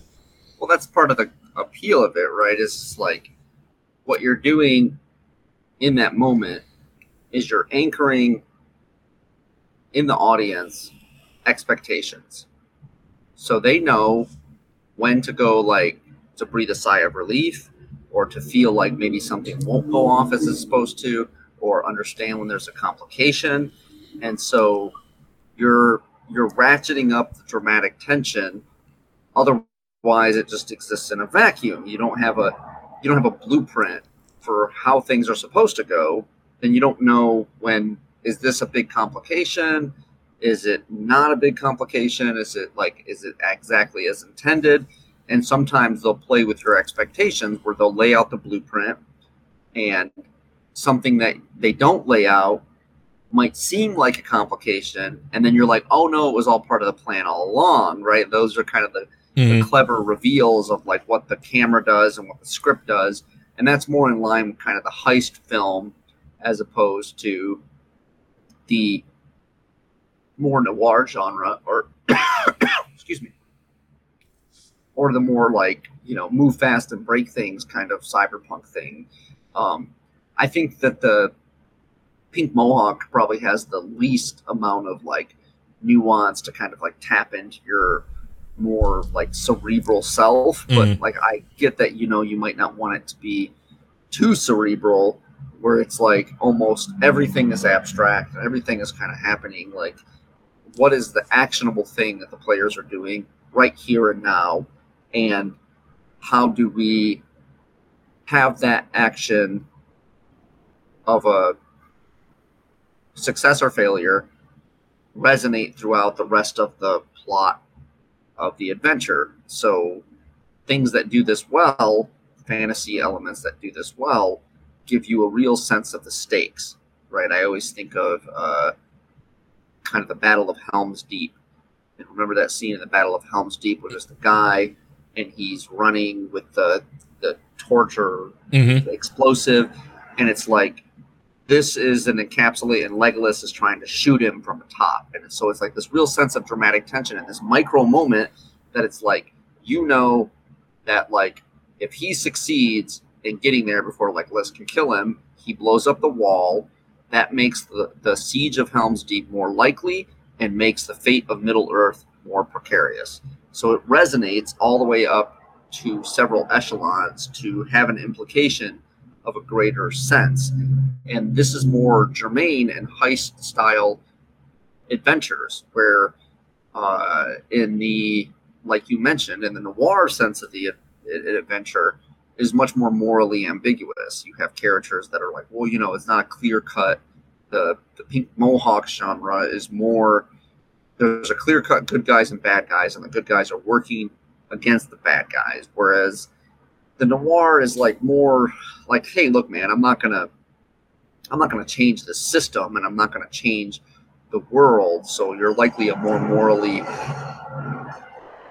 morally compromised character, and have to make some concessions for your own self-preservation and whatever. Like you can't really do anything against anyone if you're dead or marginalized to a degree that would make you impotent to help. And so those it, to me it's almost like a difference between a crisp line and an us versus them versus a making concessions toward the greater good, a moral quandary versus a logistical quandary. The heist movie is more of a logistical quandary.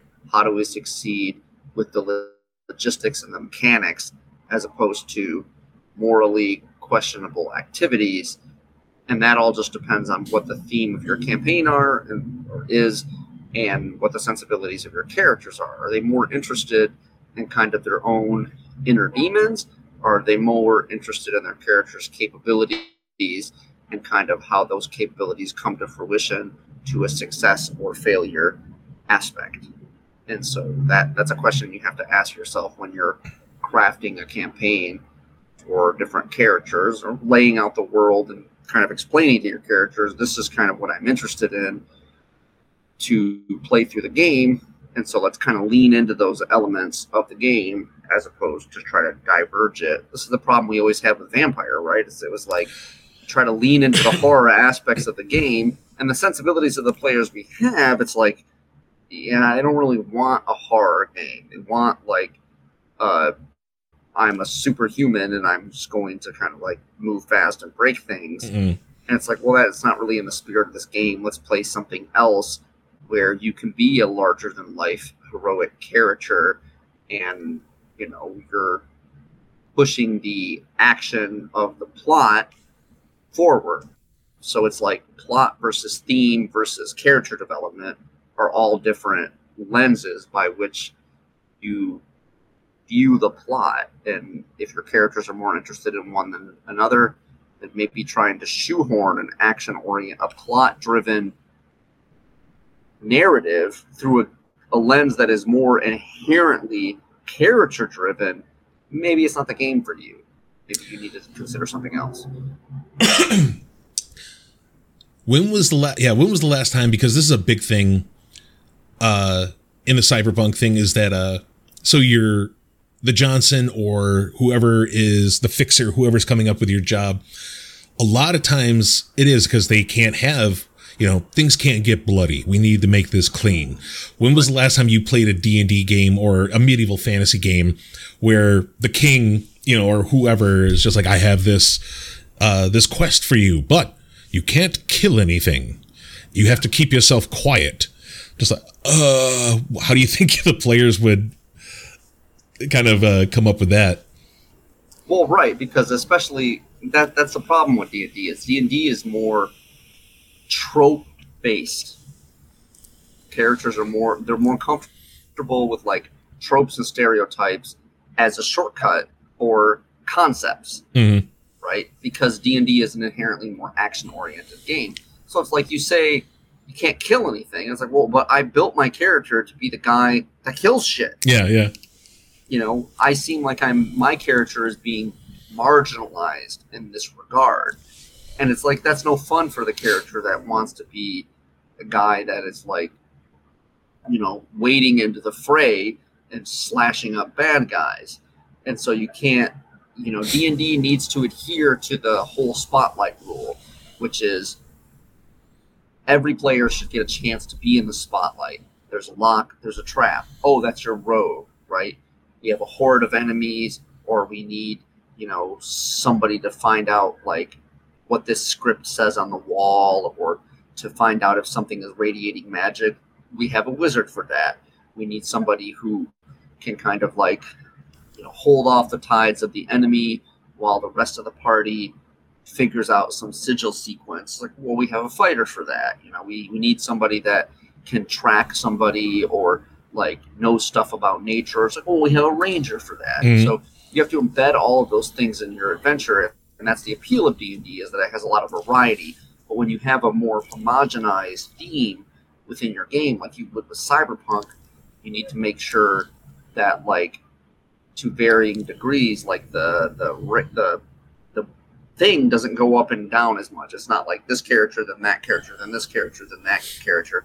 And that variety and that plot pushing forward is what's important in d&d and so, because it's predicated on tropes and stereotypes a little more, you don't need your NPCs to be morally complicated or or anything other than kind of what they appear to be. Maybe there's some treachery involved, but uh, in a world where you are striving for more nuanced, fleshed out characters, there's not as much of a niche thing that like the players need to be kind of more unilateral in their goals and the theme of the adventure.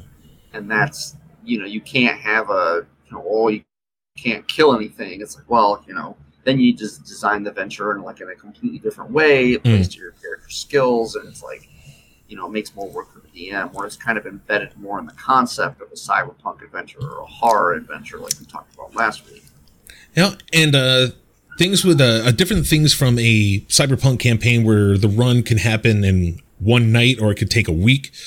Uh, the things in in like a medieval fantasy game is it is it's all about your power and the skills that you have to go and just go to the thing get it done where in cyberpunk because you can manipulate your body anyway you can get gadgets and gear to help you but it all uh, they become a little bit more it's resource and reputation is the big thing. Uh, you need resources to afford uh, the stuff that you need for each run because they're very resource heavy. You go through a lot of resources for each run and then reputation in order to find it. Because if you don't have the reputation and you don't have that guy that they know you and you know them, you can't get the gear that you're going to need. Uh, one of the big things is, uh, that's just it. Your rep is so big in these games that that's just it. If you go on a, a run and they say, I need this clean, and you kill one person, and if that goes against your rep, your character's kind of fucked for a while. Because as soon as your rep goes down, that can really affect the entire campaign. The other thing is, is just that, is that in cyberpunk games, they're usually really lethal, super lethal. Yeah. So you can't just get the job and just immediately go to the place and start the whole going there just a guns ablazing. If you have enough guns and enough body armor, sure, maybe but it's more you really need that time, that legwork to do your do your homework, case the place, ask some questions, uh, kind of find your way in because you could show up to a warehouse on the outside that looks like it's completely empty, make your way in, and next thing you know, you got 15 militarized uh, security guards on the inside just waiting for you. And uh, I think I really like that when you have. I found this out while looking at like old first and second edition D and D. A lot of the old um, modules and stuff for them was that the characters were supposed to quest for items to finish the major quest. Because if you were, say, the big bad guy, you find out the big bad guy is a blue dragon. You had to find a way to make enough gold to get yourself either something that would stave off breath weapons, you know, lightning damage, whatever, you had to go in ready. Otherwise, you were just fucked. Because if you didn't have a good save against the breath weapon or something that was going to save against uh, a dragon's attacks, you were pretty well dead. And uh, it's not like that these days. Pretty much, as long as you're you got a weapon and some armor, you can go in just ready. Well, I think there's a big difference too, and like the difference between a heroic fantasy is the player's ability to affect the world. Right? In heroic fantasy, the characters are larger than life and they're they're they're uniquely poised to make a paradigm shift in the world. And in cyberpunk it's almost like no, it's almost like just you're just chipping away at a block of ice. Like nothing that you're ever going to do is going to ever change the foundation of this world. You're just making a hit to it in some way that's significant so you can continue to eke out a living because you you know get some prestige or you get some like resources or or whatever. And so you're you're kind of waging almost like a revolutionary guerrilla warfare against the man. You're not meeting them on equal footing and being like we are peers and we will hash it out, and whoever wins wins the fate of the universe. Mm-hmm. This is the appeal of a fantasy setting. You know, like it, it's simplistic. It's it's win the fate of whatever and win the day, and you're a hero, and everybody reveres you, and then every adventure ends with but there's a greater threat, mm. right? Whereas cyberpunk is more likely like, okay, we dealt a critical blow to the man or whatever. Now I got to pay then, rent. Right. And then so you fast forward and then it's like episodic. It's almost like, okay, now we're just doing something different. It is not even likely related to that last thing because we're just dealing a series of like blows in various ways, but it's not amping up the stakes to some sort of final confrontation and final catharsis of like saving the world or whatever. And and both of them have their appeal. Uh, so again, it just it depends on the sensibilities of your players. I play D and D with players where it's like D and D is kind of made to be more action oriented, and it's not made to peel the onion like Cyberpunk is, or mm. a hmm. horror game is. To peel the onion, right? And some players will just like pick at something, and you're like, "There's no there there, dude. Like you're kind of overcomplicating this." You would do well in a game where there is like layers of things to discover and figure out. And the more you kind of dig to the bottom of that, the better chance your success is. And but like this is just like a straightforward like go save the princess quest, right? There's not a lot of like stuff below the surface beyond that that's happening behind the scenes. But it seems like the sensibilities of your characters are kind of like root out conspiracy and and like look for hidden information and and kind of try to gain a leg up on on some power that be and that's more well suited toward certain styles of game than others. And so it's kind of weird that like um, some players don't want to like you know they don't want to step outside of that like window of more traditional RPGs when it's like their sensibilities actually slot well into a different genre of RPG, you know, and so uh, it, it just you have to tailor, you know, a game, and that that's part of the problem we had with the Star Wars RPG is that it's just like we could never really tailor it in a way that made it felt distinctly Star Wars. Mm-hmm. It always just felt like it had the. It just always felt kind of like D and D, or like some other RPG with like a Star Wars skin or flavor over it that didn't really ever feel distinctly Star Wars because it's difficult to transfer that cinematic universe into something that is playable in like a game sense of the word. Yeah, one thing that I've noticed from uh, a lot of the cyberpunk games, actually every single one I've looked at, it becomes very uh, realistic in the way that everyone you have to pay rent you got to say what type of living situation you're in. Uh, because of course the whole game is pretty much around just you got to make money and why do you got to make money? Because you got to live.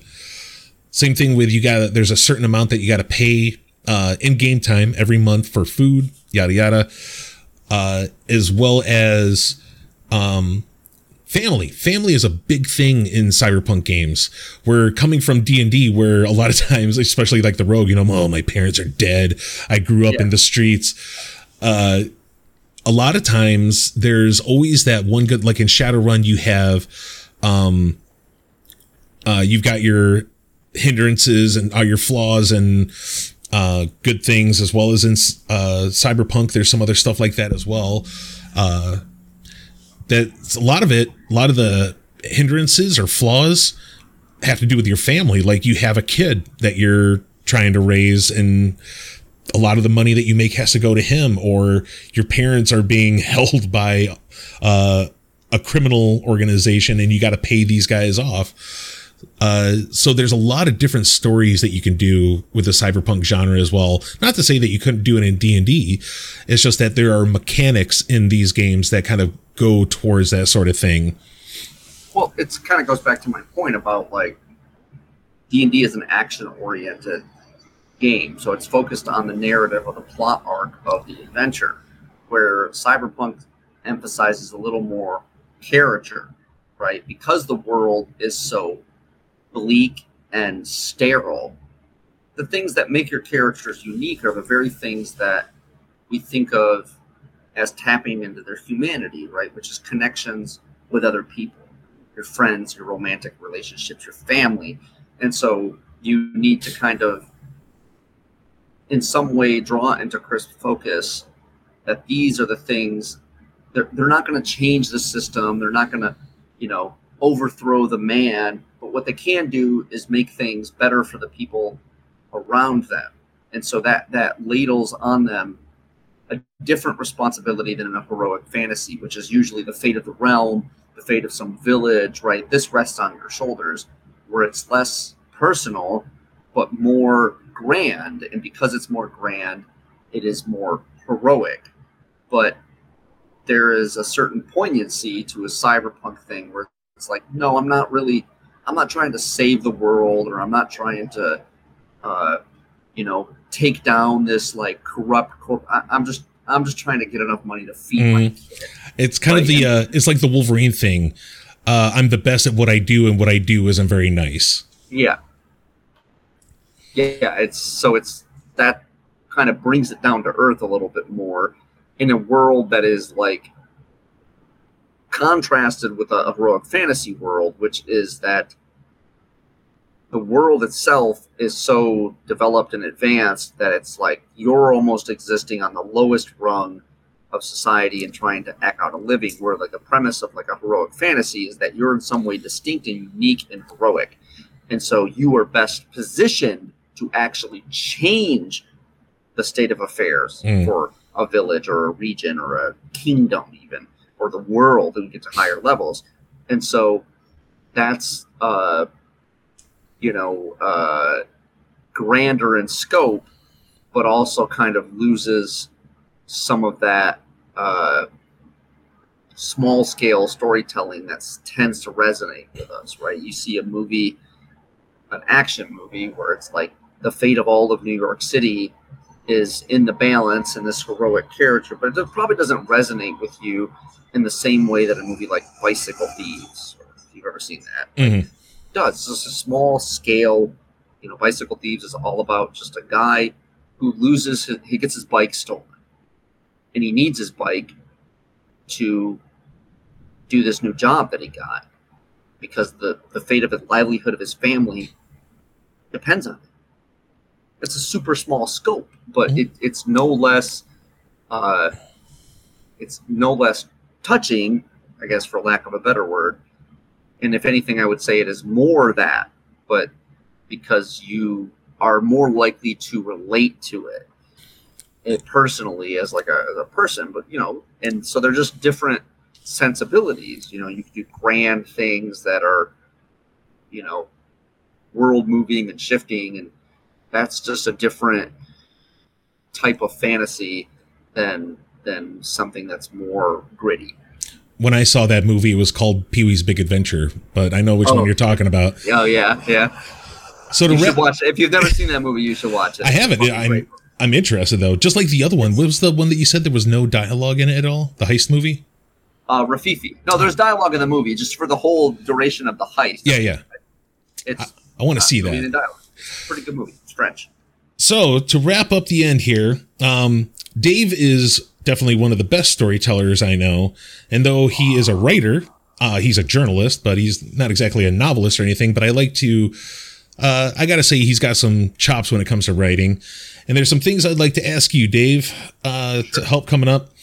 What makes a good heist or a run in cyberpunk? Well, I think the same things that make a good uh, narrative in a film or a novel, right? You need to keep the dramatic tension taut. And so you need to kind of think about what the building blocks of uh, keeping dramatic tension taut are. Um, you also need to make sure that the world in which the characters inhabit is in some way fleshed out.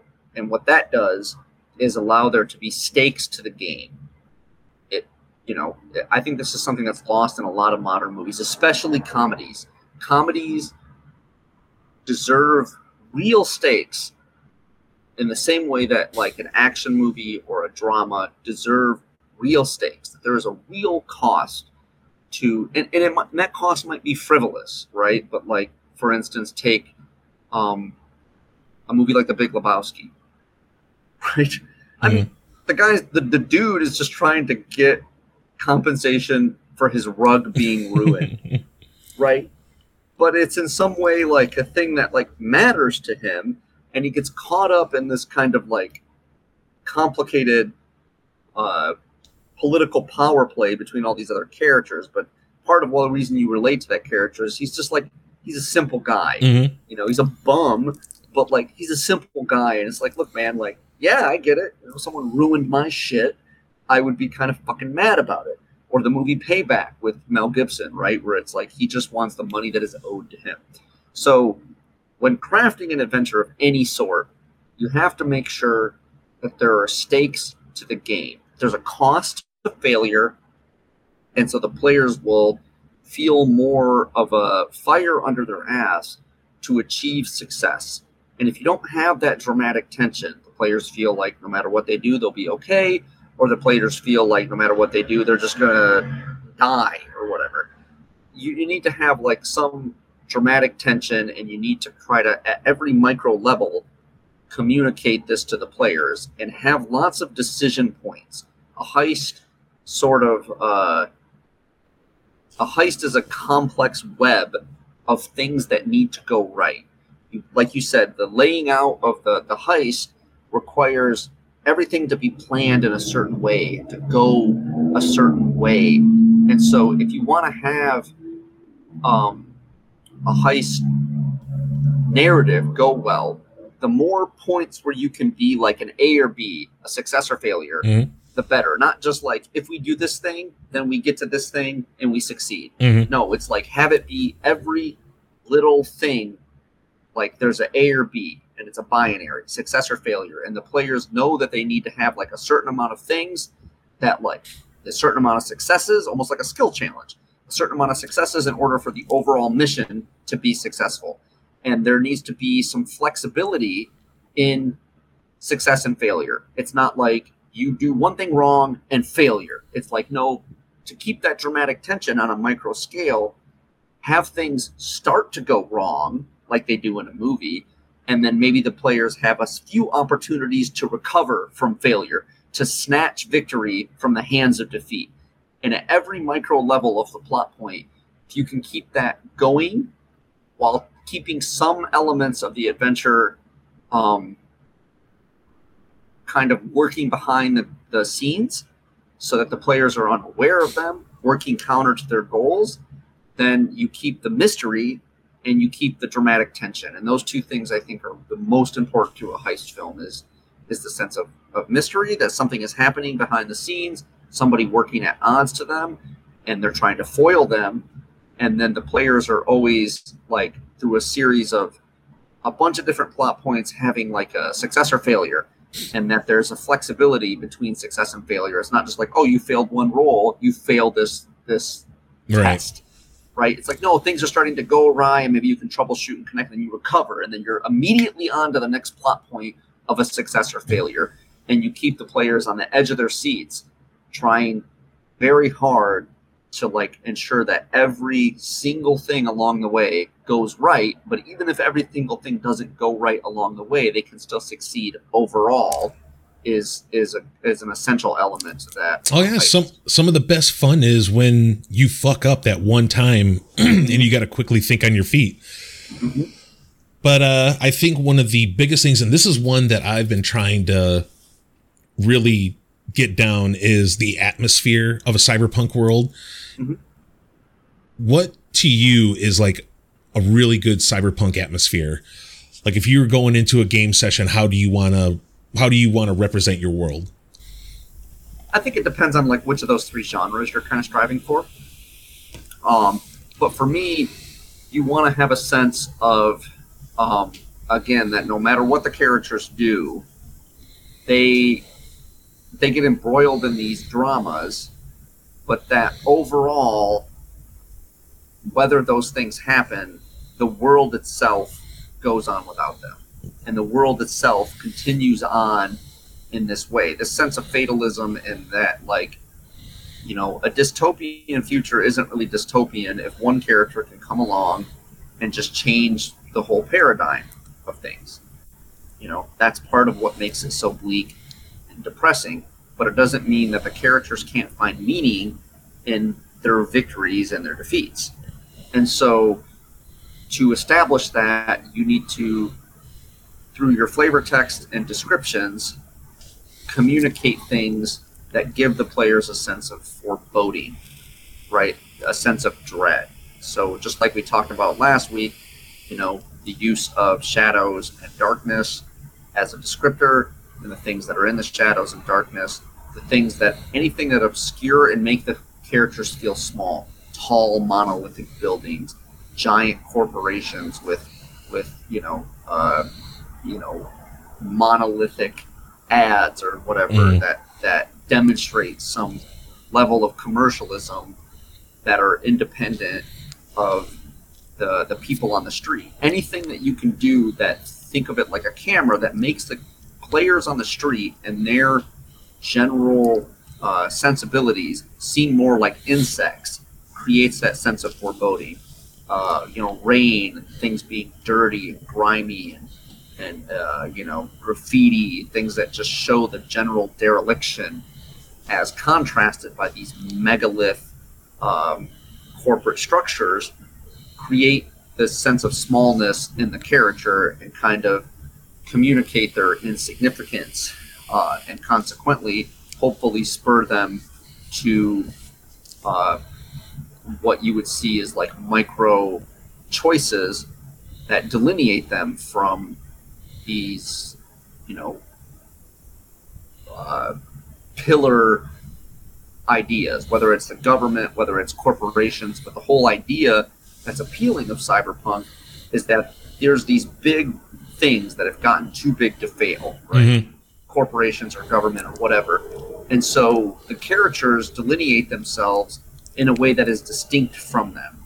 They care about results at all costs, and the characters need to have moral choices to, in some way, distinguish their humanity because part of a dystopian future is almost always that results are what matter and you can ignore the human cost of things. And so anytime you give your characters a chance to show a glimmer of humanity in some way, especially if it flies in the face of the sensibilities of the system, then that in some way gives them uh, a sense of accomplishment, even if it's not directly to their benefit, right? They can delineate themselves as moral agents still capable of making their own decisions with individuality, which is a dystopian future usually aims to crush all individuality, homogenize thought, homogenize society, and we find this terrifying in the West because it flies in the face of democratic liberty. Mm-hmm. And so you can do that in a variety of micro ways that just kind of almost like they're trickling down and they're not affecting the overall structure,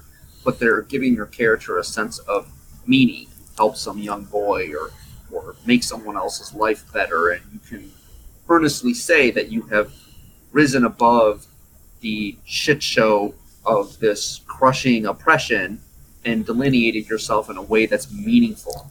And so I think that those are some of the themes that kind of play into that notion. Man, you brought up some ideas that I never even thought of, and especially when it came to like when I first tried to start playing like Shadowrun with Rob and the guys. Rob never got into it that much, but he's a big fan of the D&D we are the heroes of the story we are someday going to be larger than life. Where, and that's just it. In a cyberpunk game, it is. It's more or less that you go through and do all these deeds, and no matter what, at the end of the day, you're just another guy punching out and going home. Yeah. It's it's uh, to me, it kind of this is uh, this is part of what makes Rocky such a great fucking movie. Is the scene where he's talking about um, how to delineate himself. I don't know if you remember this scene, but he goes down to the arena where he's going to fight Apollo Creed. And the guy down there, he, there's these big banners of him and Apollo. And he says to the guy, Hey, I'm actually not wearing red trunks with a white stripe. I'm wearing white trunks with a red stripe. And the guy says, Rock, it doesn't really matter. And he, and he, in that moment, he realizes that he's just kind of a pawn in, in, in Apollo's plan to kind of like make himself look good. Mm. And he goes back and he talks to Adrian and he says, Look, I can't beat Apollo. I know I can't beat Apollo. But maybe what I can do is go the distance with him. Nobody has ever gone the distance with, with Creed. Nobody's ever gone 15 rounds with this champion. And if I can do that, then I can prove to myself that I'm not another bum off the street. I can delineate myself in some way that has importance. And so Rocky, the movie Rocky is not about him winning the fight, right? It's all mm. about, and part of the reason that like even if you don't like boxing, that movie probably strikes a chord in you is because it's about him delineating himself from being a bum so he can feel worthy of Adrian's love. And that is something that strikes a chord with people like agnostic of whether they like boxing because it's not about the big win. You know, the second movie is more about the big win or whatever, Mm. but it's it's not about like him winning and beating Apollo. It's about him doing the smaller thing so that he can feel like up to the task of being with Adrian because that matters so much more to him. And then ultimately, if you're delineating the you know success versus like you know having the love of a woman that you think is that you feeling worthy of that love, then you know most people are probably going to be like, well, the second one is far more important, right? Because it's just more far-reaching. You know, it's let it doesn't fade with time as much. And so, I think the same thing is true with like a cyberpunk thing. Is you have you know this overall world. Yeah, maybe you're not like fighting the system or whatever, but you can do things that distinguish and delineate you and, and, because the whole notion of cyberpunk is that everybody is just kind of treated like cattle right Mhm. like everybody is just these unwashed masses and whatever and their their labor and everything just goes to feed the state and so anytime you can present the characters with a decision to define their humanity in an otherwise horribly inhumane conditions I think it has significance and that resonates in a way beyond we killed the big bad guy, we got the new piece of tech, we, you know, whatever, whatever, whatever. It's like, yeah, that's, you know, you made the life of this little girl better. And that should, if your players have any conscience, resonate with you in some way that's meaningful.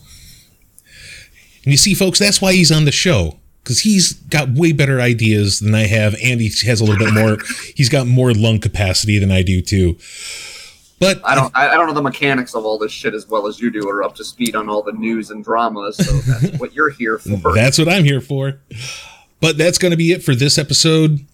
Uh, for Inside the GM Studio, I am Matt. I am David. And until next week, good night.